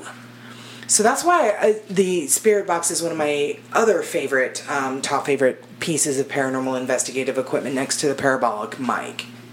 So that's another one of my favorite pieces of paranormal investigative equipment because of those, requirements. The odds of 4 different channels or however many different radio frequencies. Mm-hmm. No. That doesn't... Even for somebody who is a staunch, scientifically, backed, needs all the evidence kind of person, that's hard to debunk. Mm-hmm. Don't you agree? I agree. Yeah. So, now... Jamie was there. She was one of the girls in the group. She had a recollection of a time when her and her father investigated Pennhurst. And she said, quote, one of the biggest things I got and that I get when we are together is, and she says this, and she's talking to her father, is your voice calling my name or my voice calling your name. So one of the people in the group said, you've experienced spirits imitating the two of you, which they both confirmed yes. So to which Chris, the guy that asked the question, was super creeped out, and he said, that sounds predatorial. I don't like it. Mm. And I kind of have to agree. Think about it. If you... Yeah. Oh, yeah. You know what I mean? Mm-hmm. Oh, for sure. That's... And I don't often, and I don't think you and I in the 50 episodes prior to this have ever covered a location where that has been one of the occurrences at the location. Mm-hmm. That's terrifying. Yeah. So Ashley, the main leader or the main person in the group, she said it could also be demonic. There's always a chance. Somebody else weighed in and said, just like the real world, you pick up good people and you pick up bad people. There was a gentleman that joined them on their investigation, and his name was Shaheen, and he was a local in, is it Silver City, I think you said, I believe? Spring City. He's a local of Spring City. He shared, quote, also, imagine how much negative energy walked through here, and how much negative energy has been brought here. People break in, and they do things, they summon things, and all of that's still here. All the raw emotion that went through this place, it's ingrained in the walls. And then somebody else agreed, yeah, energy doesn't go away. And it doesn't. That's one of the first laws of energy. This is one of the fundamental laws of physics. Yes, energy is not... It can be transferred and moved. Yes, it doesn't just go away. Exactly. Yeah. So earlier, Ashley had actually cautioned the group that a lot of people like to break in and summon things that they don't know what they're summoning. So there's always the chance that you'll see some of these symbols on the walls. I'm not a fan of it, but a lot of kids are into the occult. People like to have their fun with paranormal things, but don't necessarily know what they're getting themselves into. Mm. So that is also tossed into the recipe that makes this place wildly haunted. Mm-hmm. Which, oh, yeah. Yuck, barf, fuck you. Gross. No. So let's go back to the king. Circle back to the king. That spirit of a dead janitor, not a living misogynistic janitor. Just a misogynistic dead janitor. Dead janitor, which is worse, better. I don't even actually know what that would fucking be. But... he is a menacing figure, and he is popular with paranormal enthusiasts who frequent Pennhurst. Ashley had said that the king was a maintenance worker here from the 40s or 50s. This was his domain, the boiler room. So I guess he was like, yeah, my mom's generation's Freddy Krueger, maybe? I guess so. I mean, he didn't get burned, and he just had knives for fingers. Fingers for knives. That would have made him less threatening. Anyway, he was not very well liked, and he did not treat the patients well. Well, shocker. I mean, he's not a doctor. I mean, sure. She's apparently all the doctors didn't treat the patients well either. So, yeah. Doctor, janitor, it seems like it was all the same. She went on to say that sometimes you smell cigar smoke down here. He is known to come across on EVPs as a shadow figure, and he'll even touch you. He is not a nice spirit, and he does like the ladies. Again, as I said, in order to fuck with them and terrify them. Mm. Yeah. Mm-hmm. So, misogynistic dead janitor ghost. Nice guy. Yeah. So, the article went on to say, all true believers, the staff at Pennhurst, and anyone else, investigators, are well acquainted with the king. Though they are uncertain of if he is a poltergeist or a demonic entity. Hmm. Ashley went on to say, nothing's ever escalated, knock on wood, past him just kind of messing with people. He comes across with a creepy laugh, so there's that laugh you were asking about. He's told us his name, and we've even had full conversations on previous EVPs I have heard. So, apparently one time when she was feeling bold, she attempted to egg him on, which, what? Why? Why would you do that? I don't know. That is genuinely something that I don't understand, and I am wholly opposed to. Don't egg on a spirit that you don't know what it is, who it is, anything. Or what it's capable of. Exactly, 1,000%. Yeah. So, she once attempted to egg the king on, only to be met with a few expletives. She said, quote, he was hovering right behind me. I could feel it. I asked, and he blatantly said, caught on an EVP, I'm behind you. Oh. Mm. Oh. Yeah, no. Yeah, horrible. So now Shaheen, who was the local, the Spring City local. Why can't I not remember this town's name? Well, it's a small town between Philadelphia and Reading. Oh, okay. Like small, how small? Very small. Oh, okay. Like it's on the river. Population? I got Mr. Map on the keys. 3,323 in the 2010 census. That's super fucking small. Okay. So anyway, he's a local here. He's one of the 3,000 however many people. He says, quote, "We started off on the right foot because I offered him a cigarette and asked him if he wanted to smoke. He said yes. Fast forward 10 minutes later, and he clearly did not want me in the room any longer. He would just repeatedly say, 'Leave, leave, leave,' to which Ashley confirmed it was constant, this EVP. Hmm. So apparently,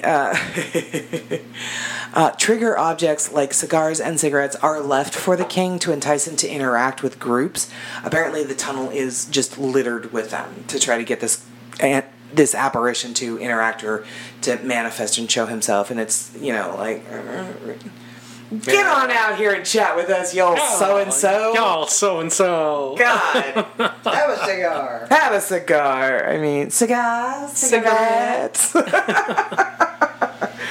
So, Jamie, the one who had said that her and her father had often had EVPs of, like, someone calling out for her dad in her name, and it wasn't either one of them.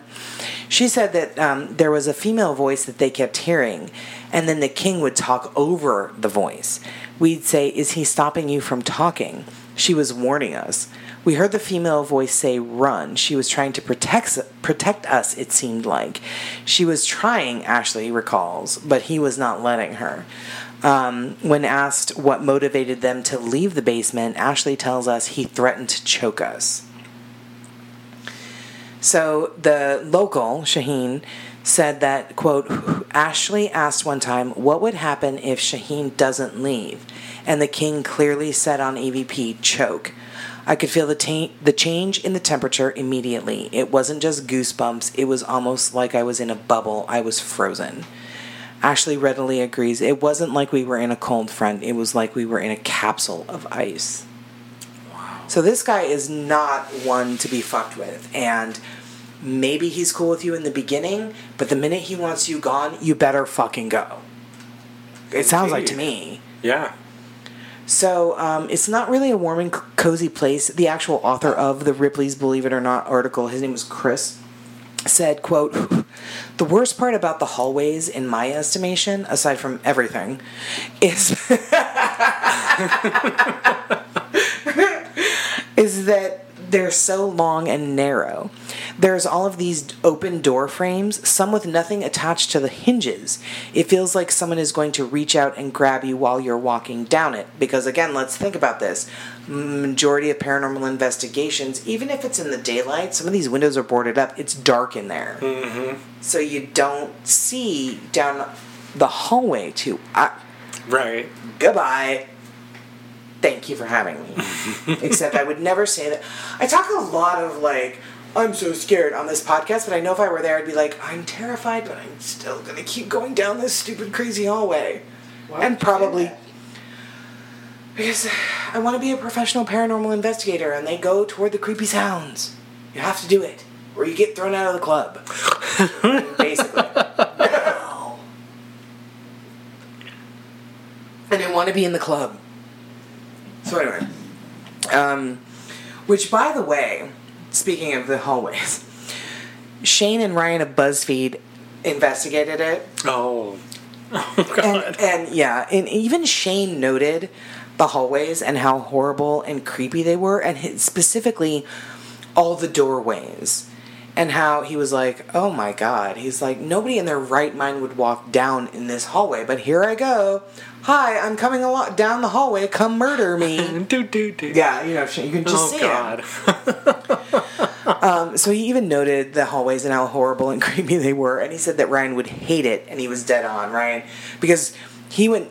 What they'll do is when they go to these places, they'll go to, like, the scariest part, and then they'll, like, each sit in the scariest part for, like, 2 to sometimes up to 7 minutes.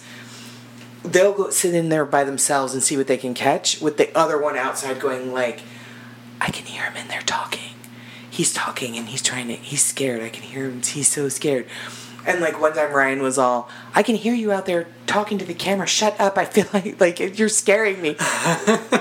You're the one scaring me, not anything else. Yeah, so Shane went down the creepy hallway first, and Ryan was, like, at the outside of it. And Shane was like, Ryan's going to hate this. And sure enough, Ryan was like, I'm going to die. Oh, my God. Like, it was really funny. On their episode... Throughout the night, they heard frequent whispering noises and the sounds of footsteps echoing down the empty halls. They did try to make contact. What? Leia's snoring. Well, she can't help it. She has nasal issues. They did try to make contact with multiple spirits during their time there with the spirit box session.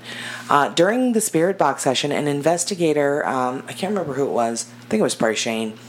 Asked for an entity to repeat his name back to him and got a successful response, even though Shane immediately was like, oh, that's garbage. It was probably just on a radio station that got picked up.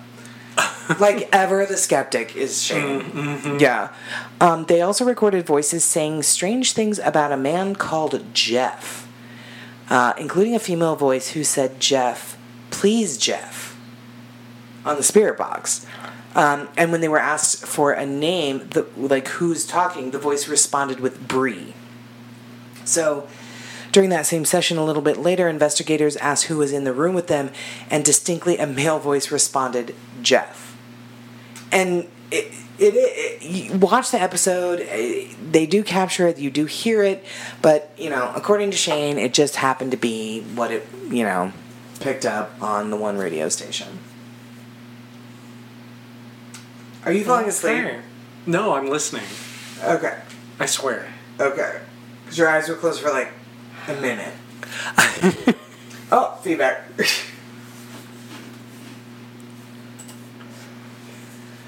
So, anyway, that was BuzzFeed's experience. But back to the Ripley investigation. So, despite their best efforts, they did a fucking séance session downstairs with the dead janitor guy. God, yeah. I don't even know. Mm-hmm. Apparently, he was done with them, and they didn't get anything. So,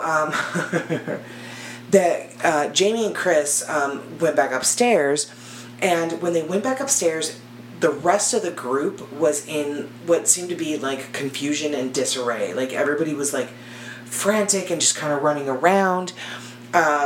So, the other three...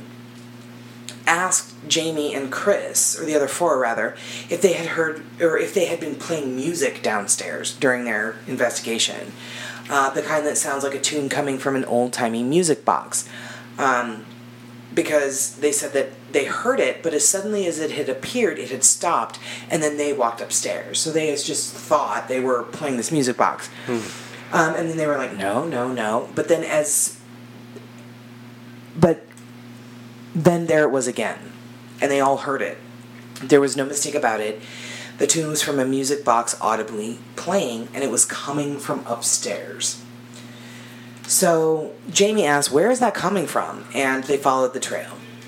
The article says, the further we went upstairs, the louder it became. The music was becoming loud enough to wake the dead as we weaved around tight corners and trampling over the rickety staircase. Continuing the rushed climb, the unexplained piano music built into a crescendo as we cleared the second floor, scrambling to chase its trail to the only possible source, the third and final floor. As the crew approached. I think you mean approach. Thank you. As the crew did what she just said, the top floor, Shaheen asked, did you guys leave the light on upstairs? Sure enough, there was inexplicably, but I can't say approached. Inexplicably. Whatever. I hate myself. There was inexplicably a light on upstairs that was out when they last investigated the area. The mystery and the music's volume both grew exponentially, resonating throughout the halls as they sped around the corner of the third floor and final landing. Just as we laid eyes upon the floor, unquestionably, the music's source just stopped. It's gone. And just like that, the music that had just a moment prior been at its loudest was suddenly no more. There wasn't even an echo in the building that it hit. You know, like there's an echo, you shut a loud music. Nothing. Right. Dead silence. Wow. So, later the crew heard music again in the basement. Like the floors above, no audio source could be a detective. What? Detective? I can't be a detective either. Audio source can be whatever it wants. It's 2020, goddammit. You be you. Like the floors above, no audio source could be detected. Jesus. Attempting to follow its source in the basement led to sudden stops and variations as if something was attempting to lure the party into the building's deepest, darkest depths. Ooh. Yeah. But also I'd be there. So. Where did I go wrong? You didn't go wrong. You just raised me to be an inquisitive child and adult. This is really all her fault. I didn't mean to. I might have overdid that part. So, let's talk real briefly about the world's biggest ghost hunt. This was a show that was produced by A&E. Oh, which, by the way, sorry, the Ripley's Paranormal part of it is over. So what do you guys think of their investigation? I mean, as far for Ripley's Believe It or Not, like you would have just immediately brushed it off. Garbage. Yeah. But it was very thorough. It was interesting. Very interesting. Yeah, it was. And they had a bunch of different people that had investigated it previously, and I thought it was really well done. I thought it was a really good article. But let's talk about the world's biggest ghost hunt. Oh yes, let's. Yes. So this was a show that was produced by A&E, where 5 paranormal investigators spend 2 weeks locked down inside Pennhurst Asylum. Oh, God. Last year in October. Way. We are not doing that. Okay. No. We are not doing that. Archie is putting his foot down. We are not doing that. No way. Oh, my God. Okay. Not happening. No way. No how. Okay. Fine. You can do it. You're crazy. Oh. Because she's crazy. Go have your 2 weeks. Send me a text when you're out. Yeah, if you ever get out. Yeah, I think 2 weeks might be a touch long for me, too. So, fine, we won't do it.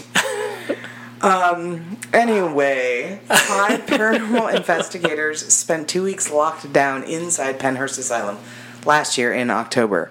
A lot of really cool shit happened last year in October, apparently. One of them was a mechanical engineer. Oh, by the way, this source came from Daily Mail also. Oh, really? Mm-hmm. Yeah. Daily Mail does tend to... I mean, it was the U.S. news part, so they tend to just sort of like... These are what the stupid Americans are doing now. Basically. So one of the investigators was a mechanical engineer by the name of Austin George, and he appeared to choke and keel over before being carried out of Pennhurst Asylum by 2 others. Moments before the alleged chilling moment, he claimed to feel, quote, heavy chills, and he yelled, quote, I feel like he's on my back. Rosebud. Rosebud. I've never seen that movie. Is that what happens? Oh, you haven't? No. Is that what happens? Does somebody climb on his back and then he dies and says Rosebud? No. Well, Leia, stop digging into the couch. He dies in bed. And says Rosebud. And he has the... Wasn't that the name of his blanket? Snow globe in his hand. Wasn't that the name of his blanket or his sled or something? His wagon? I think so. And he's looking at the snow globe and he goes, Rosebud.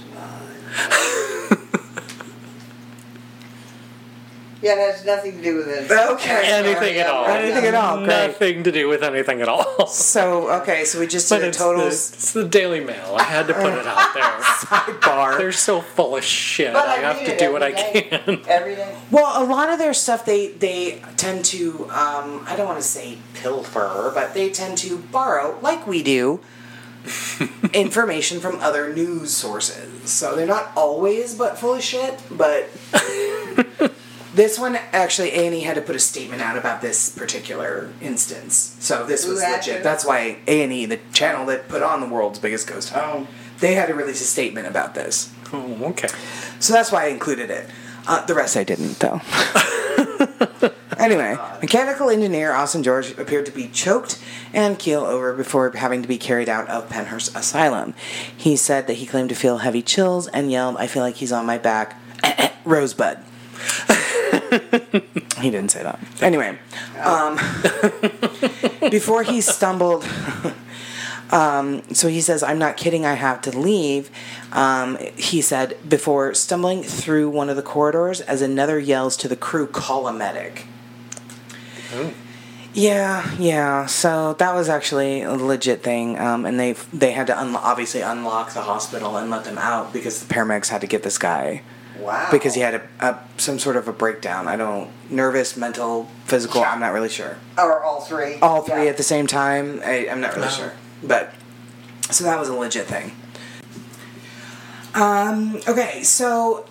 Again, a number of shows have been recorded and made about Pennhurst Asylum. And one of them that I thought was really cool, and I think it was on Lifetime... Not a pain on the Lifetime channel. And this show is no different. It was called The Haunting Of, and it was different celebrities that would share their paranormal experiences.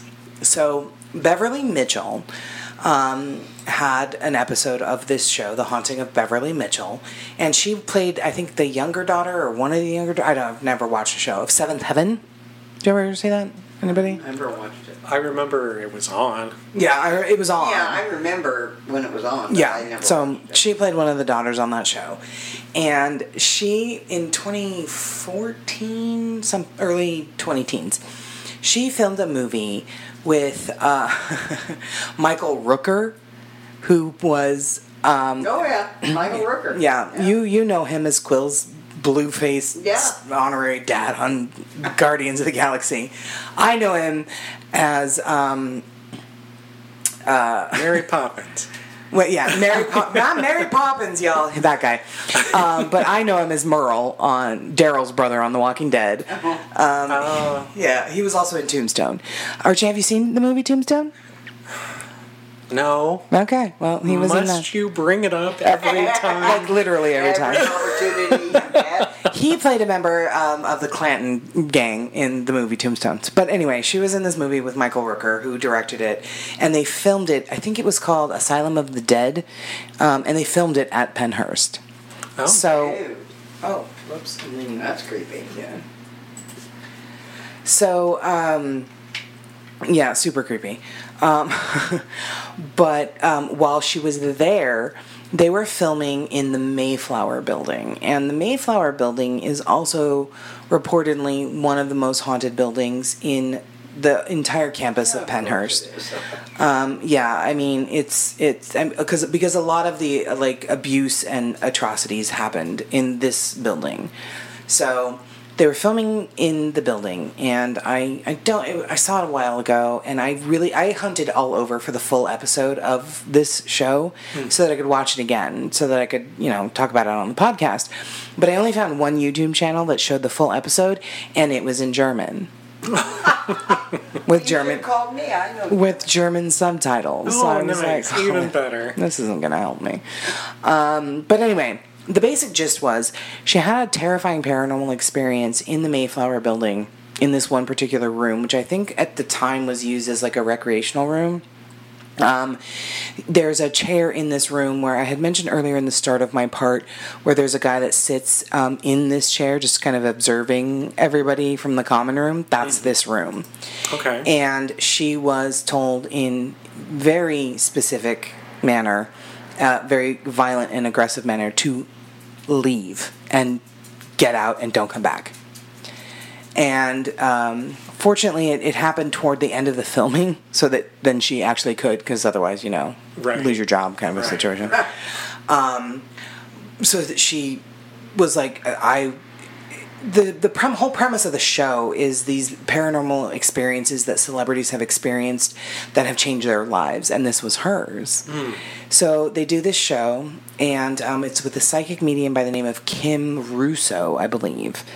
And Kim goes and she either talks with the celebrity or she takes them back to the location where they had their experience, and so she took Beverly Mitchell back to Pennhurst Asylum. Oh, wow, I wouldn't have gone if I were her. Yeah. And Beverly Mitchell actually says in the car on the way back, she's like, I swore I was never coming back here, and here I am, going back. So the psychic was picking up all kinds of crazy stuff that she didn't know about that had actually happened. Like, she walked past this, like, empty field, and she's like, I'm getting the images of flames. And that particular building had actually burned to the ground. Hmm. So, yeah, it was really quite amazing. And that's where the psychic, Kim, had taken Beverly into the room where she had this, like, entity or this whatever tell her to get the fuck out and don't come back. She took her back into it. Wow. Yeah, so I don't know. Maybe Kim Russo's related to Zach Bagans in some way because he loves to do that shit. But that's when they saw that man sitting in the chair that sits in the common room and just kind of watches people. If you guys can find the episode, if you belong to some sort of subscription service for Lifetime shows, I highly recommend it. It was fascinating to watch. This poor actress. Oh, my God. Oh, God. Yeah, but it was great. Well, for me to watch. Right. That's good for her. I loved it. That was the best. 2 thumbs up. Anyway, some of, like, my most final accounts that I came across that I thought was worth mentioning was Shore Paranormal Research Society. They found a bunch of interesting phenomena at Pennhurst. Apparently, while they were investigating, they recorded multiple EVPs of voices urging and threatening them to leave, unexplained noises, EMF spikes throughout the campus. One of the most active areas during their investigation was the Quaker Building. Apparently, in this building, many shadowy figures are said to manifest, including that of a little girl, a hunched man, and many upper portions of bodies floating around. Oh. Yeah, so again, these dismembered ghosts are Excellent. Just... yeah. Apparently, doors and rocking chairs have said to move on their own, and objects have been thrown by unknown forces. While there, the team, one of the team's investigators was pushed hard enough that a bruise was left on their back, while another investigator was scratched on the arms by something unknown. So that's another common thing to happen in Pennhurst is physical assault, as far as like shoving, being scratched, far more beyond the whole like just like touching your hair or your arm or yeah. One other paranormal investigation team also had successful EVPs and spirit box sessions, and while during them, they felt as if they were being touched or choked while inside the buildings of Pennhurst.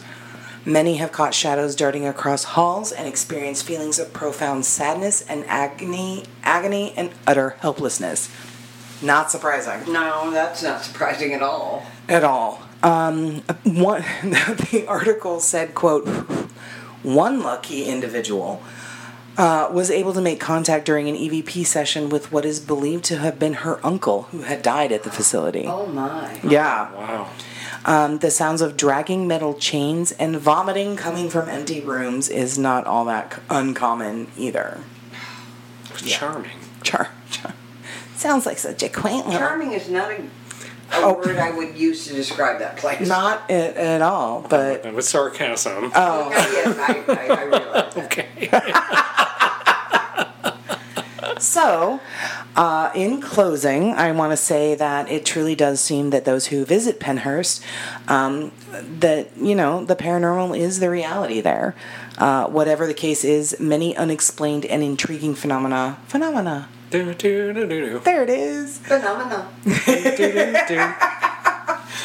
have occurred at Pennhurst, and though the facility has been investigated thoroughly many times, there is much unexplained evidence that still remains. So what I do want to say is that if you do have the opportunity to visit, there are some things you should be mindful of. And this, for you and me, not for 2 weeks. We won't go for it. We'll go for it just like a night. I promise. I swear to God. Jeez. For a night. A night. Yes, I swear. I told you. 2 weeks later, we emerge. No way. Not happening. No, that won't happen. I swear. Anyway, so there are some things that I want you to be mindful of. They do have full-time security patrolling it around the clock. So many of the buildings on the entire 633 acres are in bad shape. Some are outright condemned. So go to it legitimately. Like, you can request to investigate it. They don't mind that. Yeah. Do it legitimately. And only go to the buildings that are open to the public. Some of those buildings, the owners don't, and staff don't even go in because they can't. It's literally condemned. So don't try it.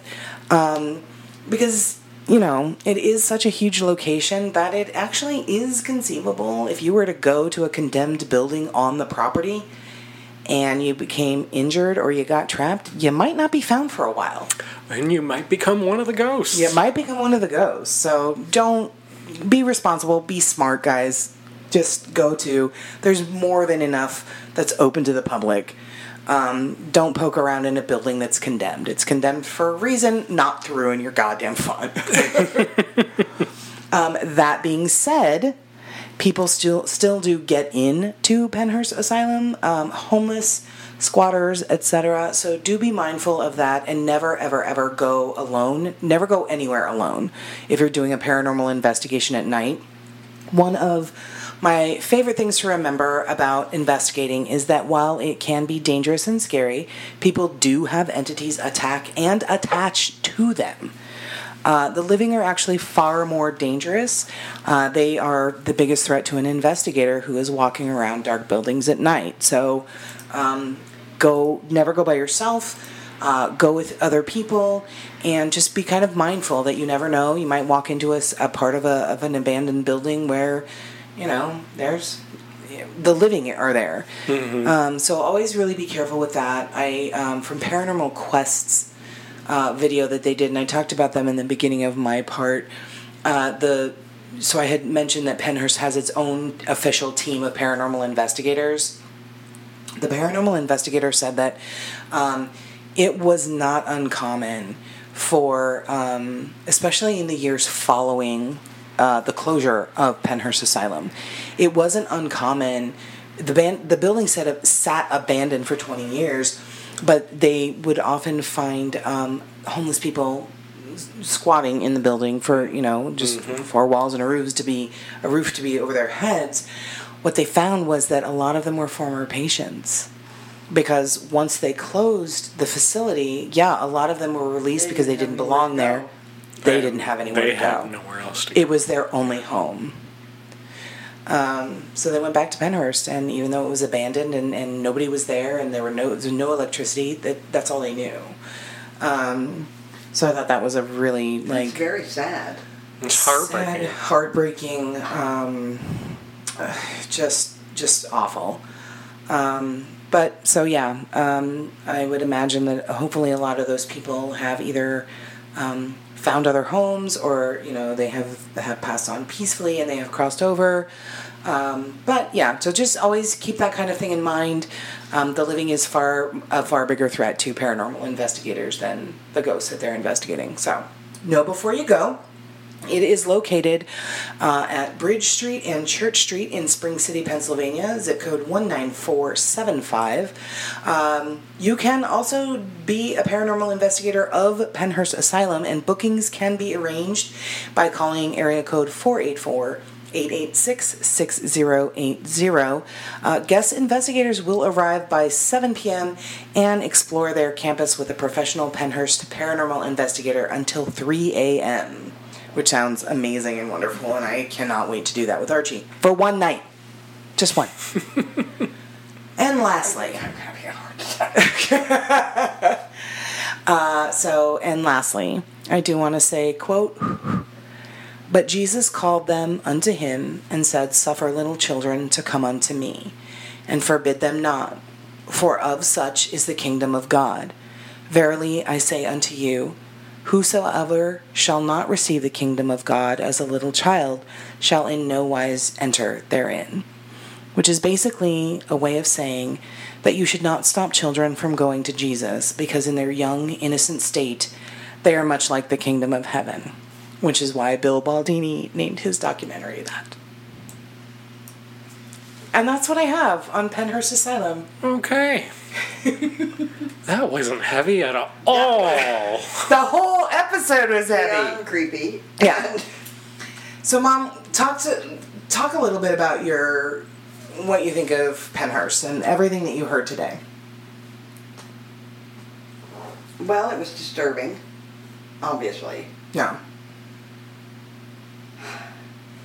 But, I mean, there were people in there, I would imagine, who suffered from the same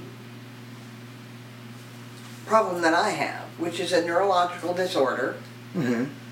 That I've had since I was, I don't know, maybe 6 years old. Yeah. And their parents didn't know what to do with them. And medicine didn't know what to do with them. Medicine had no idea. They were put in this place and not treated with anything.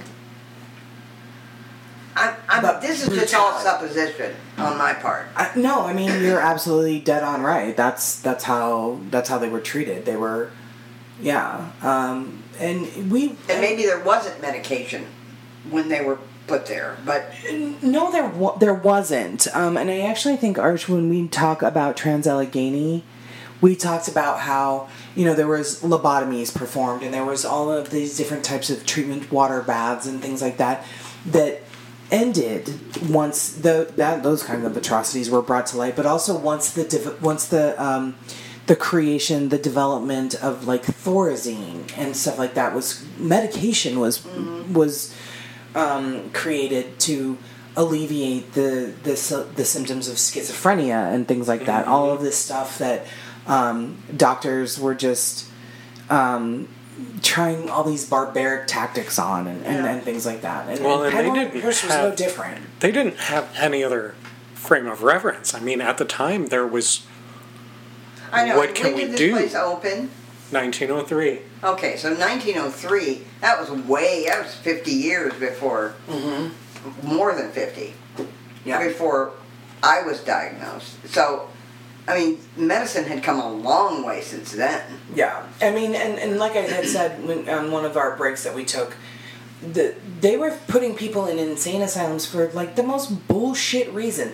Too much whiskey and wives talking back to their husbands and, what was some of the other more asinine shit? I can't even remember. Oh God. Women who read books too much and... Yeah. Well, that was back in the day when women were supposed to be subservient and quiet and just do their thing, have the babies and take care of the house and the husband and blah, blah, blah. Carry your face. Just one of them. I get it. I get it. At the same time, my parents were both born in that era. Mm-hmm. They very well have held those ideals. Well, yeah, but they didn't. Thank God. It was an awful, awful place. It was probably one of the worst. I don't know, Arch. What do you think? Trans-Allegheny was worse, or this one? I think Trans-Allegheny had the needle, the hot needle. In the brain. Lobotomy, yeah. Oh, my God. Yeah. I'm sure Pennhurst and that was 50 or 60 years prior to Pennhurst. Oh, well. Wasn't it? I believe it was. I don't remember. It was like our third episode, I think. So I didn't read about any of that happening at Pennhurst.